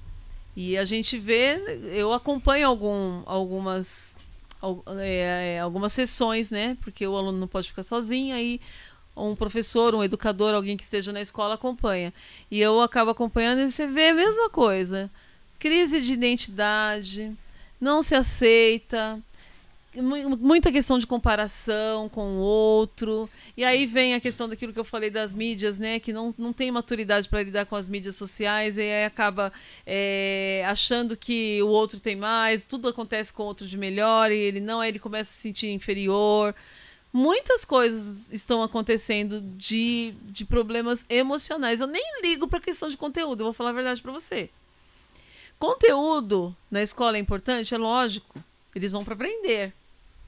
Mas na escola eles vão para aprender também a ser um cidadão, a lidar com o outro, a viver em sociedade, entendeu? A, a, a, a- saber lidar com suas emoções. E o maior, o, o maior problema que ocasionou por conta de não estar indo na escola não foi a falta de conteúdo. A falta de conteúdo, meu, você faz um- uns cursinhos aí, você você pega tudo de volta. É verdade. Eu, não, eu nunca me importei. Eu falo para as minhas filhas. é, eu não faço questão de que vá, vá para uma escola conteudista. Muito pelo contrário. Eu, eu não eu não concordo com escolas conteudistas que tenha conteúdo, conteúdo o tempo todo, o aluno estudando o tempo todo, é, o dia todo, trabalho, trabalho, trabalho. Tipo o Michael Jackson, né? Eu não. é, eu, Verdade. os pais não irão concordar comigo. Mas eu, como educadora, eu não, eu não concordo com a educação dessa forma. Eu não concordo mesmo. É, o aluno é um ser humano. Ele precisa de conteúdo, ele precisa. Mas ele é um adolescente. Ele é uma criança. Então, assim, para uma criança em fase de crescimento, a gente precisa entender que ela precisa de muitas outras coisas além de informações agregando dentro da mente dela. Ela precisa disso que eu falei, de habilidades socioemocionais, saber lidar com o outro, entendeu? De ter empatia, de tudo aquilo que tem a ver com as habilidades socio- socioemocionais. Ele precisa, ele precisa se sentir acolhido, ele precisa se sentir adolescente, ele precisa se sentir criança. E o conteúdo só não vai resolver isso. O conteúdo só é só conteúdo. Às vezes ele estuda, estuda, estuda. Isso não vai adiantar de nada para a vida dele. Ele vai se tornar uma pessoa de sucesso, mas aquilo lá que ele aprendeu não resolveu de nada. Torrou a cabeça pra caramba. Você entende? Assim, eu não, eu não, não concordo mesmo. Escolas, para mim, conteudistas, não tem valor nenhum. A pessoa pode falar, ai, é 1.500 reais a mensalidade, tem isso, tem aquilo. Meu, meu filho estuda das 7 da manhã às 7 da noite. Coitado dele. Eu, eu tenho dó. É sério, porque assim, o menino tá acabando com, com, com, com o, o momento dele de ser adolescente. Então, eu concordo estudar com certeza. Eu sou tem que estudar, mas assim, eu acho que dentro de uma educação boa, não dá para você pensar só em conteúdo. Não dá só para você pensar em, em- em treinar o aluno para ser, para entrar no mercado competitivo. Porque essas escolas conteudistas coloca o adolescente para entrar no mercado no, no, no mercado competitivo. Mercado de trabalho competitivo e tal, e vai, e vai, você tem que ser melhor do que aquele, você tem que ser melhor a cada dia, você tem que ser melhor do que o outro. E já começa essa competição dentro da escola Dentro da escola. dentro da escola. Aí o cara chega lá fora, ele não tem preparo nenhum emocional. Aí o cara continua competindo, mas ele não tem preparo nenhum. Então, por exemplo, se ele vai prestar um concurso, ou se ele vai é, passar, vai numa entrevista de emprego, ele tem totalmente descontrole das suas emoções. Então, tudo aquilo que ele teve de Isso. conteúdo não vai adiantar de nada, porque ele vai chegar Não lá tremendo, expressar. não vai se expressar, ele chega lá tremendo, tem um, um, um um ataque de, de nervosismo lá. É, De não vai que- saber lidar com os colegas de trabalho. Você entende? né? É, de que adiantou ele ter tudo aquilo de conteúdo se não foi cuidado a questão emocional dele? Ele não vai conseguir entrar no mercado de trabalho, ele vai entrar no mercado de trabalho, como o Leandro falou, mas não vai saber lidar com os amigos dentro do trabalho. E o conteúdo foi pra onde? Então, mãe, assim, com 30 eu- anos, vai com a mãe dele, tem entrevista de É. trabalho. É, Sabe, sabe aquele livro lá, como que é? Entrevistando o Diabo, lá do. Acho que é do. do Rios lá, o cara, esqueci o nome. Napoleão Hill? Napoleão Hill. Acho que é isso daí, entrevistando o diabo. Ele falou assim, meu, é, as escolas ensinam matemática, ensinam português, ensinam ciência, biologia, não sei o que, não sei o que, não sei o que, física, não sei o que. Mas esquecem de colocar como lidar com outra pessoa. Exatamente. Como conviver com outra pessoa que, que, que isso, ó, a gente tá fazendo o quê? Co- Convivendo. Exatamente. Essa é uma... A gente tá fazendo matemática aqui? Não, português sim, mas, pô, mas é. é- é conviver, com outra Conviver. pessoa. Não tem isso. Não, porque- que é o principal. E conviver com outra pessoa, gente, é você aprender sobre si mesmo. Exatamente. É você. é- Autoconhecimento tem a ver até com, com a relação com o outro. Eu não consigo me conhecer se eu não estiver no embate com o outro. Meu, você vai ter a sua opinião e, e- e eu vou ter a minha. Como eu vou reagir quando você trouxer a sua opinião diferente da minha? Se eu não tiver um, um controle das minhas emoções, se eu não tiver essa maturidade emocional, pô, mas ele tá pensando diferente de mim, mas não tem nada a ver isso que ele tá pensando. Ele tá doido, que não sei. Você já começa a levar pro lado pessoal, opa, ele não tá gostando de mim, sabe? Começa a ter coisas, alucinações na sua cabeça provenientes de uma falta de uma imaturidade emocional. Você entende? Então, assim, isso tá latente nessa, nessa molecada. Tá explícito. E hoje eu até, eu até pensei, eu vou começar a participar do intervalo da, da escola, porque, meu, você vê muita molecada sentada no cantinho que não quer se relacionar com o outro. Sozinha. E às vezes não, é porque tem dificuldade, que a gente entende. Então, eu acho que precisa sempre de alguém ali para ajudar essa dificuldade de minimizar, né? Uhum. Então, eu falei, eu até pensei, falei, gente, eu vou até falar para coordenadora para ter essa esse momento de alguém estar ali ajudando a fazer essa, não deixar ninguém sozinho. Porque nos teens eu tento sempre fazer isso, né? Falo, gente, chegou gente nova, não deixa ficar sozinho. Não deixa, vai lá, conversa, a gente sempre fala. Porque a pessoa tá chegando, tá com todos esses problemas emocionais que eu tô falando aqui, tá num espaço diferente, é o novo para ele, não é a zona de conforto dele, e ele é um imaturo, porque ele é um adolescente. Então, tudo ali de de de estresse emocional, tudo ali de problemas emocionais vai acontecer naquele momento em que ele está ali. Entendeu? Então vai dar bloqueio, ele não vai querer ir, vai falar pra mãe, eu não gosto. Mas na verdade não é que ele não gosta, as mães não entendem isso. Não é que ele não gosta. É porque ele vai sair da zona de conforto dele, da casa dele, de ficar jogando um videogame sozinho, com o outro do outro lado. E ele vai ter que pôr à prova as habilidades socioemocionais que ele não tem. Na rodinha da rua lá, eu sempre reparo, né? Agora até que pararam um pouco de ficar em rodinha e tal. Mas sempre ficava ali tipo umas 15 pessoas, 15 adolescentes, e cada um com celular. Conversando com amigos. Eles não conversavam entre eles. É, conversar. Conversavam comigo na internet e ficava falando, dando risada, ó, isso aqui, ó. É, então- é. Aí a conversa entre. Era mais com pessoa de longe do que entre eles ali que estavam cara a cara, tete a E tete. todo mundo parado, né? Todo mundo parado no celular, Antigamente a nossa infância era correndo, né? correndo. Exatamente, Jogando exatamente. bola. Jo- Então- Jogando bola e tava ali. Jogava bola descalço. andava Comendo terra, isso, né? tijolo Comendo vermelho. terra, exatamente. É. Agora você não vê, gente, é uma sociedade que Nossa, tende meu. a piorar cada dia mais. Eu falei, vai E, piorar. e- e dá medo, porque. Dá assim, medo, meu, essa medo. pessoa desequilibrada emocionalmente, ela vai estar tão desequilibrada emocionalmente se não for é, cuidada. Meu, essa pessoa pode do nada dar um tapa na sua cara. Você olhar pra cara. Se a pessoa. Se não for tratada, gente, chega em um nível, em um nível, que se você olhar pra pessoa e ela entender, de acordo com todas as doenças dela emocionais, ela entender que você não gosta dela, simplesmente vai dar um tapa na sua cara, vai agredir. Isso pode acontecer, já tem acontecido, né? Então, assim, é, é- vai ser uma morte, né? loucura. Acontece morte Palavra. porque olhou tal e matou porque Não. olhou. É rápido, né? tá Olhou. rápido. Porque né? entre os adolescentes acontece muito isso, e agora muito mais, né? Porque fala assim, ai, tia, ele não vai com a minha cara, ele fica olhando pra mim com a cara estranha. Ai, não gosta de mim, olha a cara que olha pra mim. Já, já acontece, né? E assim, é, se piorar, gente, a tendência é sair, ah, não Nossa, gosta de mim, sai daqui, meu. dá um tapa, ninguém tem controle emocional. É, Eu Tá não- todo ó, mundo descontrolado. olha, Vira eu não vou falar um sobre, sobre violência, mas, mas antigamente a gente saía na porrada depois da escola, mano.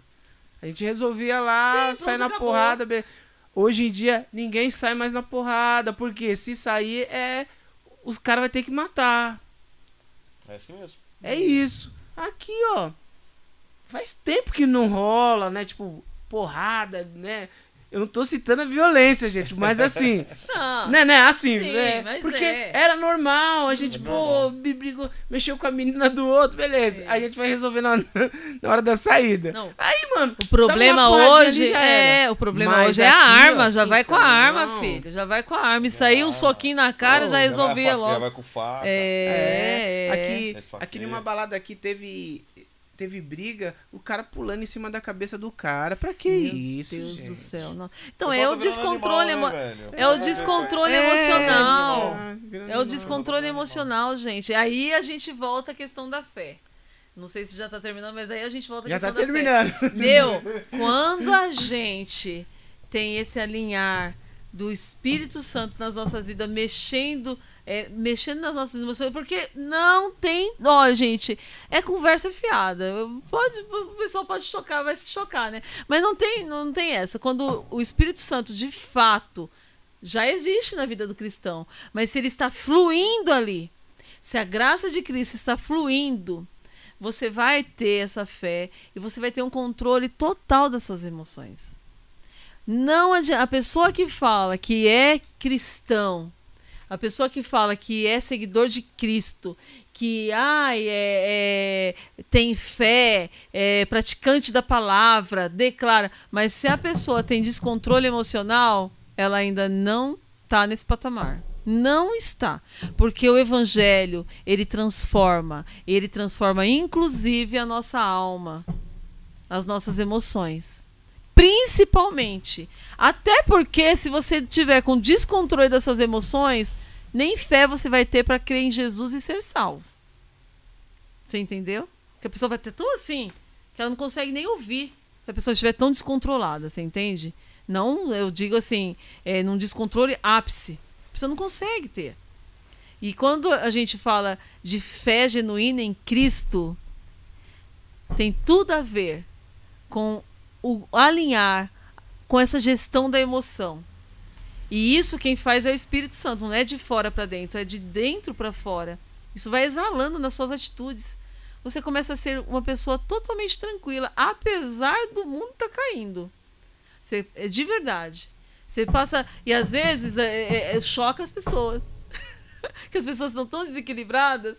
Meu, eu vejo isso é, na- na- com algumas amigas de trabalho. Gente, um aplicativo que não estava dando certo de um trabalho que nós estávamos fazendo de avaliação. Todo mundo já começou a entrar em pânico por conta desse aplicativo. Eu espero que elas não estejam me ouvindo, mas eu tô falando delas e não tô nem aí. Elas são minhas amigas, mas assim, falei, calma, gente, vai dar certo. Não, mas não vai dar tempo porque vai é para entregar tal dia, tal dia.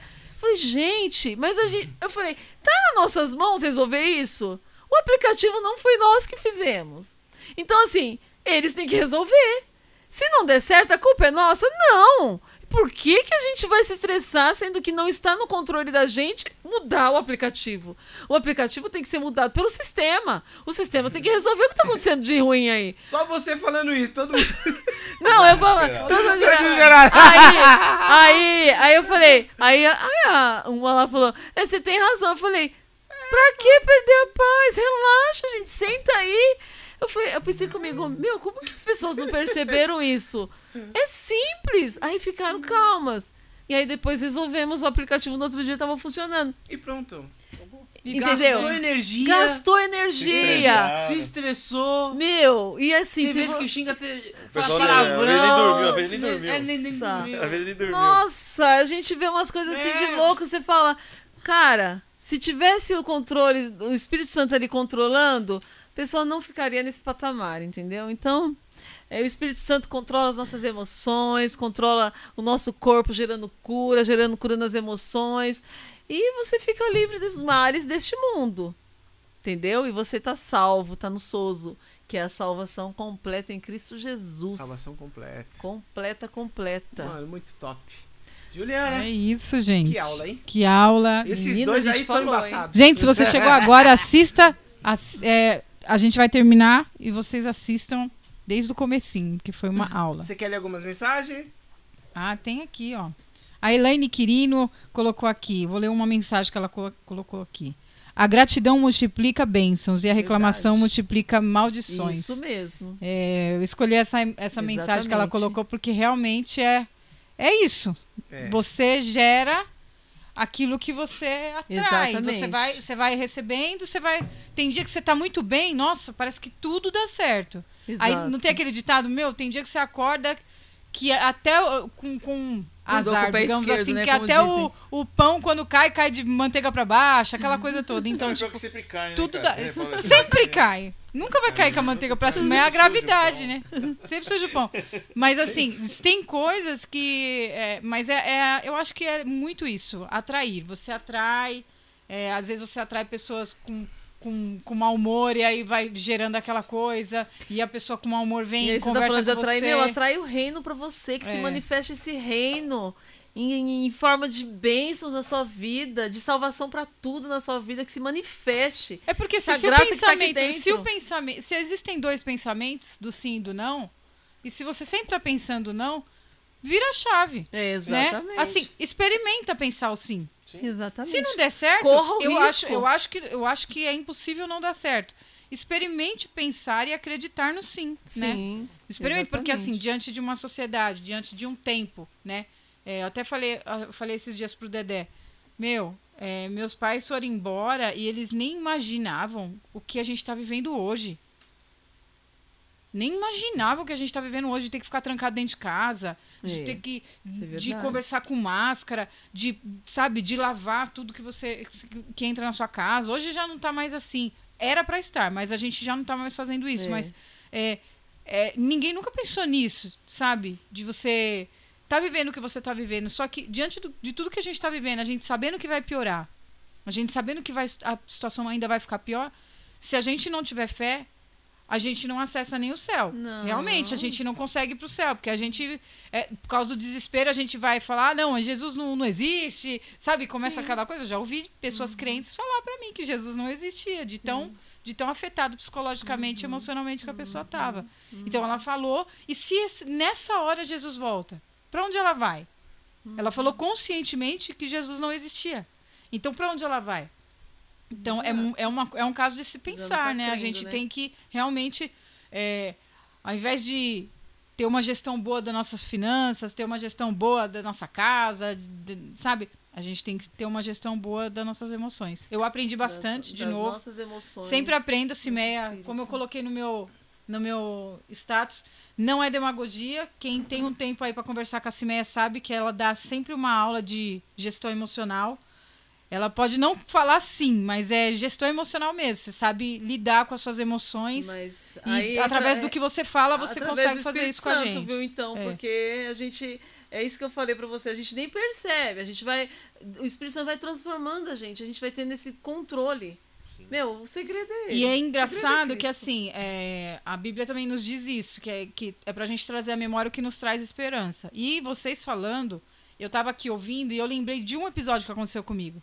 Eu recebi meu vale, eu tinha uns 19 anos, mais ou menos, e eu lembro que meu vale era 327 reais. Recebi o vale e fui pra casa. Nesse dia, eu tinha ido com uma blusa de frio da minha mãe, que ela não gostava que eu pegava ela, mas eu fui. Eu fui trabalhar com ela tal. E eu coloquei ele no bolso da, do, do casaco dela e beleza. Tirei o casaco, guardei no guarda-roupa tal, beleza. Só que assim, eu sou muito piegas, eu guardo as coisas sempre no mesmo lugar. Então, tipo assim, se ele não tiver aqui, perdi. É muito difícil ele estar em outro lugar, o que eu coloquei. E meu dinheiro eu sempre colocava dentro do bolso da minha bolsa. Tá, cheguei em casa, tal, beleza. Abri minha bolsa, cadê o vale? Só que eu tava numa conexão tão grande com Deus, eu já até contei no podcast que eu fiz com o Dedé que eu tinha um vício de mentir. E depois, se você quiser, você acessa lá é, o podcast que eu contei. Como eu saí disso, eu tinha o vício mesmo de Ah, mentir. tem Eu tinha esse mesmo. vício. E aí eu. E eu, tipo, eu tava numa conexão com Deus tão grande, eu tinha acabado, assim, tinha. Tava um ano já que eu, que eu tava convertida. E eu tava naquele propósito, sabe? De sempre me policiar, não ficar contando mentirinha, não ficar sustentando coisas que não, era pra, que não eram verdades, né? Até as pequenininhas, das mais grandonas. E aí, esse- aí eu perdi meu vale. Perdi o vale. Cheguei em casa, minha mãe, e aí, Juliano, dinheiro da tal coisa, da conta? Eu. É, vou procurar aqui e tal. Acabou que eu fui pra escola. Mãe, eu acho que tá por aí, depois eu vou achar. Só que na minha mente eu falei, eu perdi o vale. Ele caiu no chão. Já era. Como é que eu vou explicar? Fui pra escola. Bem mal, muito mal, na faculdade, na verdade. Mal, mal, mal. E, e assim, e eu com Deus, eu falei, meu, eu tava no meio da aula, assim, eu só tava ouvindo a voz bem baixinha do professor. Eu falei, Deus, o que que eu vou fazer? O que que eu tenho que fazer? Eu perdi o dinheiro do Vale. Minha mãe precisa desse dinheiro. O que que eu faço? Me, me coloca alguém no meu caminho para eu poder pedir emprestado. E depois eu pago. Meu, eu não esqueço disso. Deus falou um calma tão grande para mim que parece que ele estava sentado do meu lado e falou: calma. Eu só, eu só, eu só sentei e fiquei olhando pra, pra lousa assim, pro professor, e eu fiquei calma. Aí meu pai veio me buscar, porque meu pai me buscava na faculdade, sempre fui medrosa de andar na rua. Meu pai veio me buscar, fui pra casa. Cheguei em casa, procurei de novo na bolsa, revirei, revirei todas as bolsas, falei, vai aqui, né? Fiz alguma coisa. E aí minha mãe já tava dormindo, no outro dia, de manhã, Juliana, e aí o dinheiro da conta? Vai vencer hoje. Eu falei, mãe, é, na hora do almoço eu trago.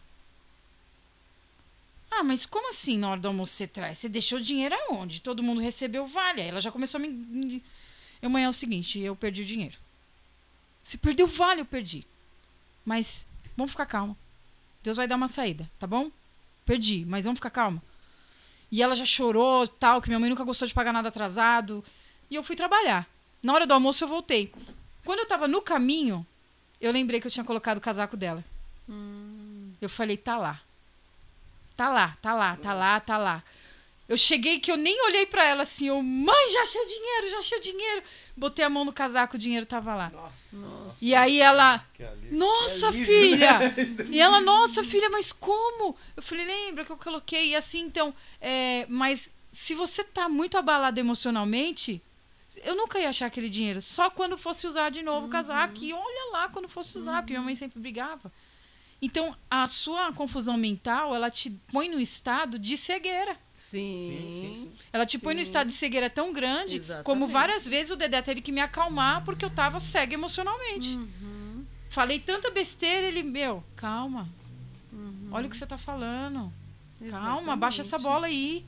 Presta atenção no que você falou. Não, você viu o que você falou? Aí você, você olha e você fala, putz, nada a ver. Mas é, gente, a gente, nós, é, a nossa e a nossa língua, às vezes a gente confessa exatamente que a nossa alma tá gritando, né? E, e a gente ainda acaba ofendendo, né? O, o Espírito Santo, ofendendo a gente mesmo, ofendendo as pessoas. Ofendendo o outro. Pela falta de controle. Exato. gente, pela falta de controle, né? Quando o outro que, que uma pessoa que te ama tá ali, sabendo que você tá num descontrole emocional e ela sabe que tudo que você tá falando você tá, tá vindo contra você. Porque quando você É, fala uma maldição, quando contra. você lança uma maldição, é um veneno que você toma pra, pra se Sim, matar. sim. Então, tipo, é a mesma coisa que você deseja- desejar mal pra alguém. Você toma esse veneno e você que vai morrer. Não é a pessoa. é, Essa dose é sua. exatamente. E aí, tipo, a pessoa te ama e ela tá ali vendo você falar um monte de bobeira.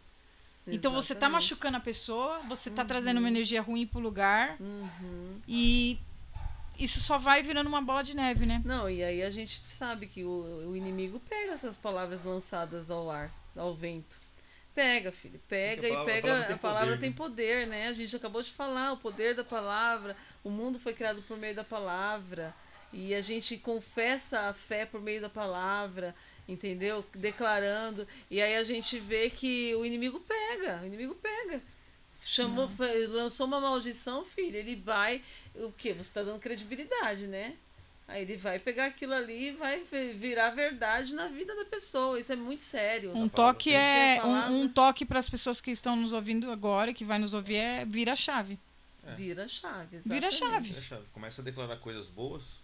Em entendeu? tudo, gente, em Tudo. tudo. E mesmo que você não tenha essa fé sobrenatural, né? Porque é um caminhar. Mas, assim, você começa a declarar que você é justiça de Deus aqui na terra. É porque a, a- Porque você começa a convencer a sua mente. Você começa, quando você Tem- declara, você prega para sua própria mente. Deixa eu falar só um negócio da experiência aqui do japonês. Tem outra experiência japonês que é feito com plantas, com grãos. E ele coloca ali uns grãos. E tem um grão ali que ele declara coisas boas nele. O outro, ele ignora. O outro, ele amaldiçoa. Aquele que ele declarou, tá na internet, depois você pesquisa. Tem. Aquele que ele declarou, ele cresce muito bem. Aquele que ele ignorou, cresce mirrado. Aquele que amaldiçoou, nem nasce. É, tem, um, tem, um, verdade. tem um pregador, o Hayard. Faz essa experiência. É, Faz teve um casa. pregador, o Hayard. Reiter. Você que tá nos assistindo, nos ouvindo, tem faz, pode. Isso. Aí, acredita, aí faz. o- um pregador, Hayard, é bem conhecido, até o pastor Lê gosta muito dele.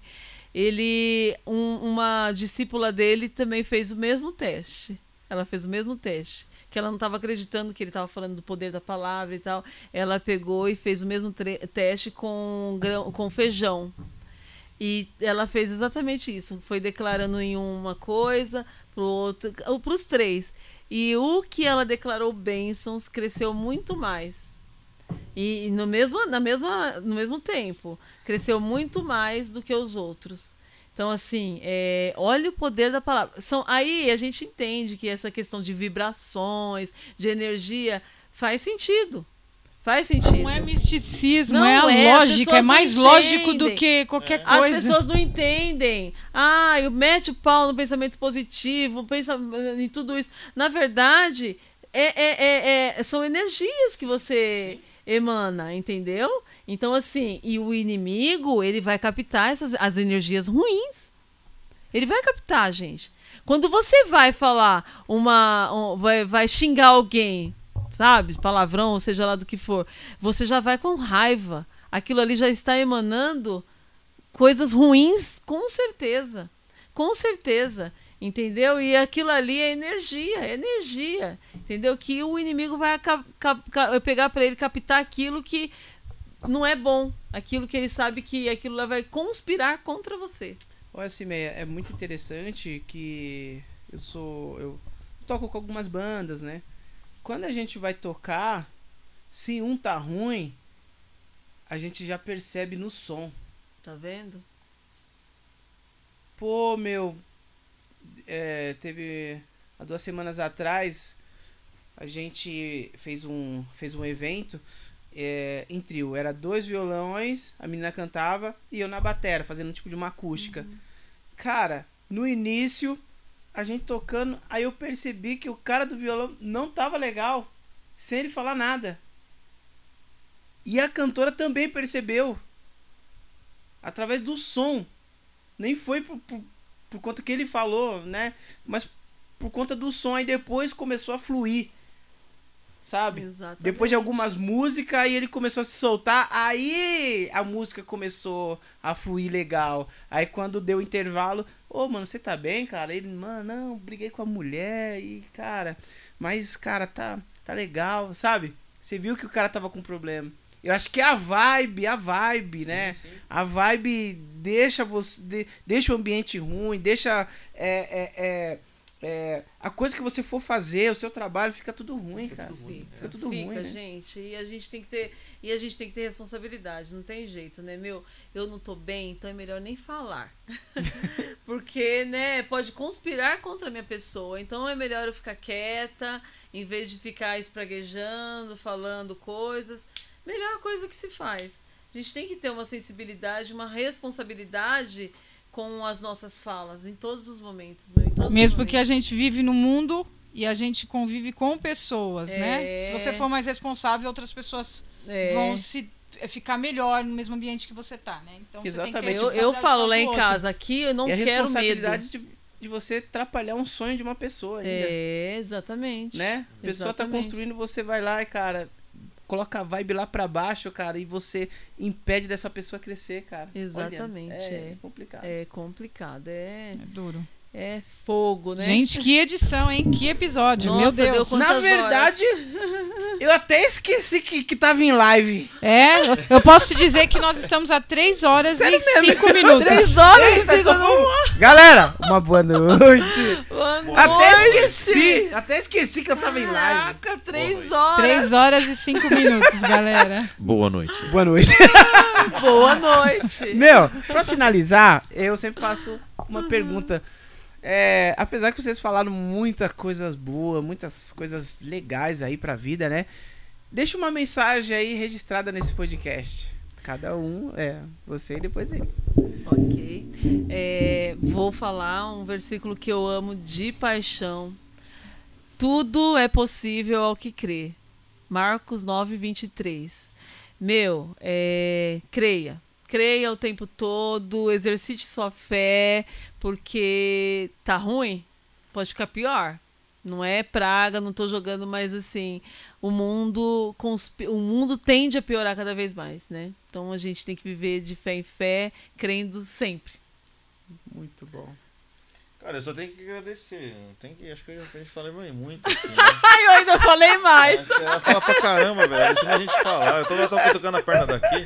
Cutucando a perna dela aqui pra eu falar, porque ela não deixava eu falar. E quando ela começa a falar, não para mais. Ó, nem comer, nem come, ela come. Ó. Não tomou refrigerante, não tomou nada. É muito água. conteúdo, né, cara? Vai falando, Não, parece gente, eu Tem que Eu- chamar Eu ele agora, tem que chamar ele eu pra me conversar. Empolgo, É. Eu me empolgo, mas, mas eu É também agradeço. né, Nossa, cara? depois eu faço lá no. Instagram um Obrigado aí agradecimento. pela oportunidade de estar aqui. É, cara, e é isso aí. O Senhor é meu pastor e nada me falta, né? Tem Eu gosto dessa versão, nada me falta, né? Nada me falta, nada me falta agora, presente, né? Então é isso aí, cara, nada vai faltar pra você se crer. Amém. Eu creio nisso, nada vai faltar pra nós aqui. Pode vir o que for, nada vai faltar. Deus vai prover tudo. Sobre vocês também, em nome de Entendeu? Deus vai Jesus. E esse projeto aqui lindo vai, vai dar muito mais certo, porque já tá dando, né? Já tá Vai dar dando. muito mais certo. Vai com ser pessoas top. maravilhosas como vocês estão aqui, amém, poxa. Amém, Amém, Ô, amém. Jesus, Né? Amém. Mas não Tá nada a ver ligado, já deu não certo. É, vai dar muito mais certo, em nome de Jesus. Amém, amém.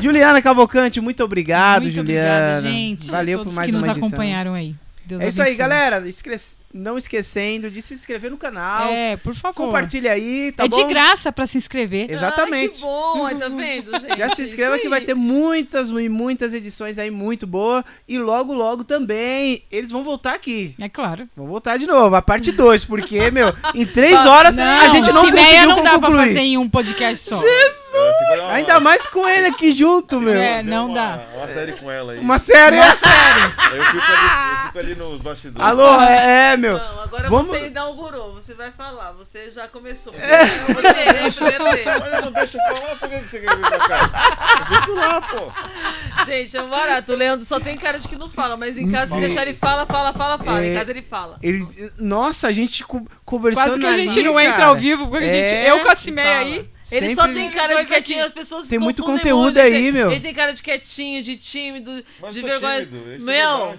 quando ele começa a muito, falar, eu, eu às vezes sério. brigo com ele, eu falo, deixa eu falar. É, Deixa eu falar, né? É, Ela, ela que briga. quer ver? Eu não brigo, não. Não fala não. É ela que briga. Não, porque senão ele só ele quer falar. é isso aí, gente. Muito obrigado, que Deus abençoe. Um forte abraço. Tchau, tchau. Tchau, Tchau. gente.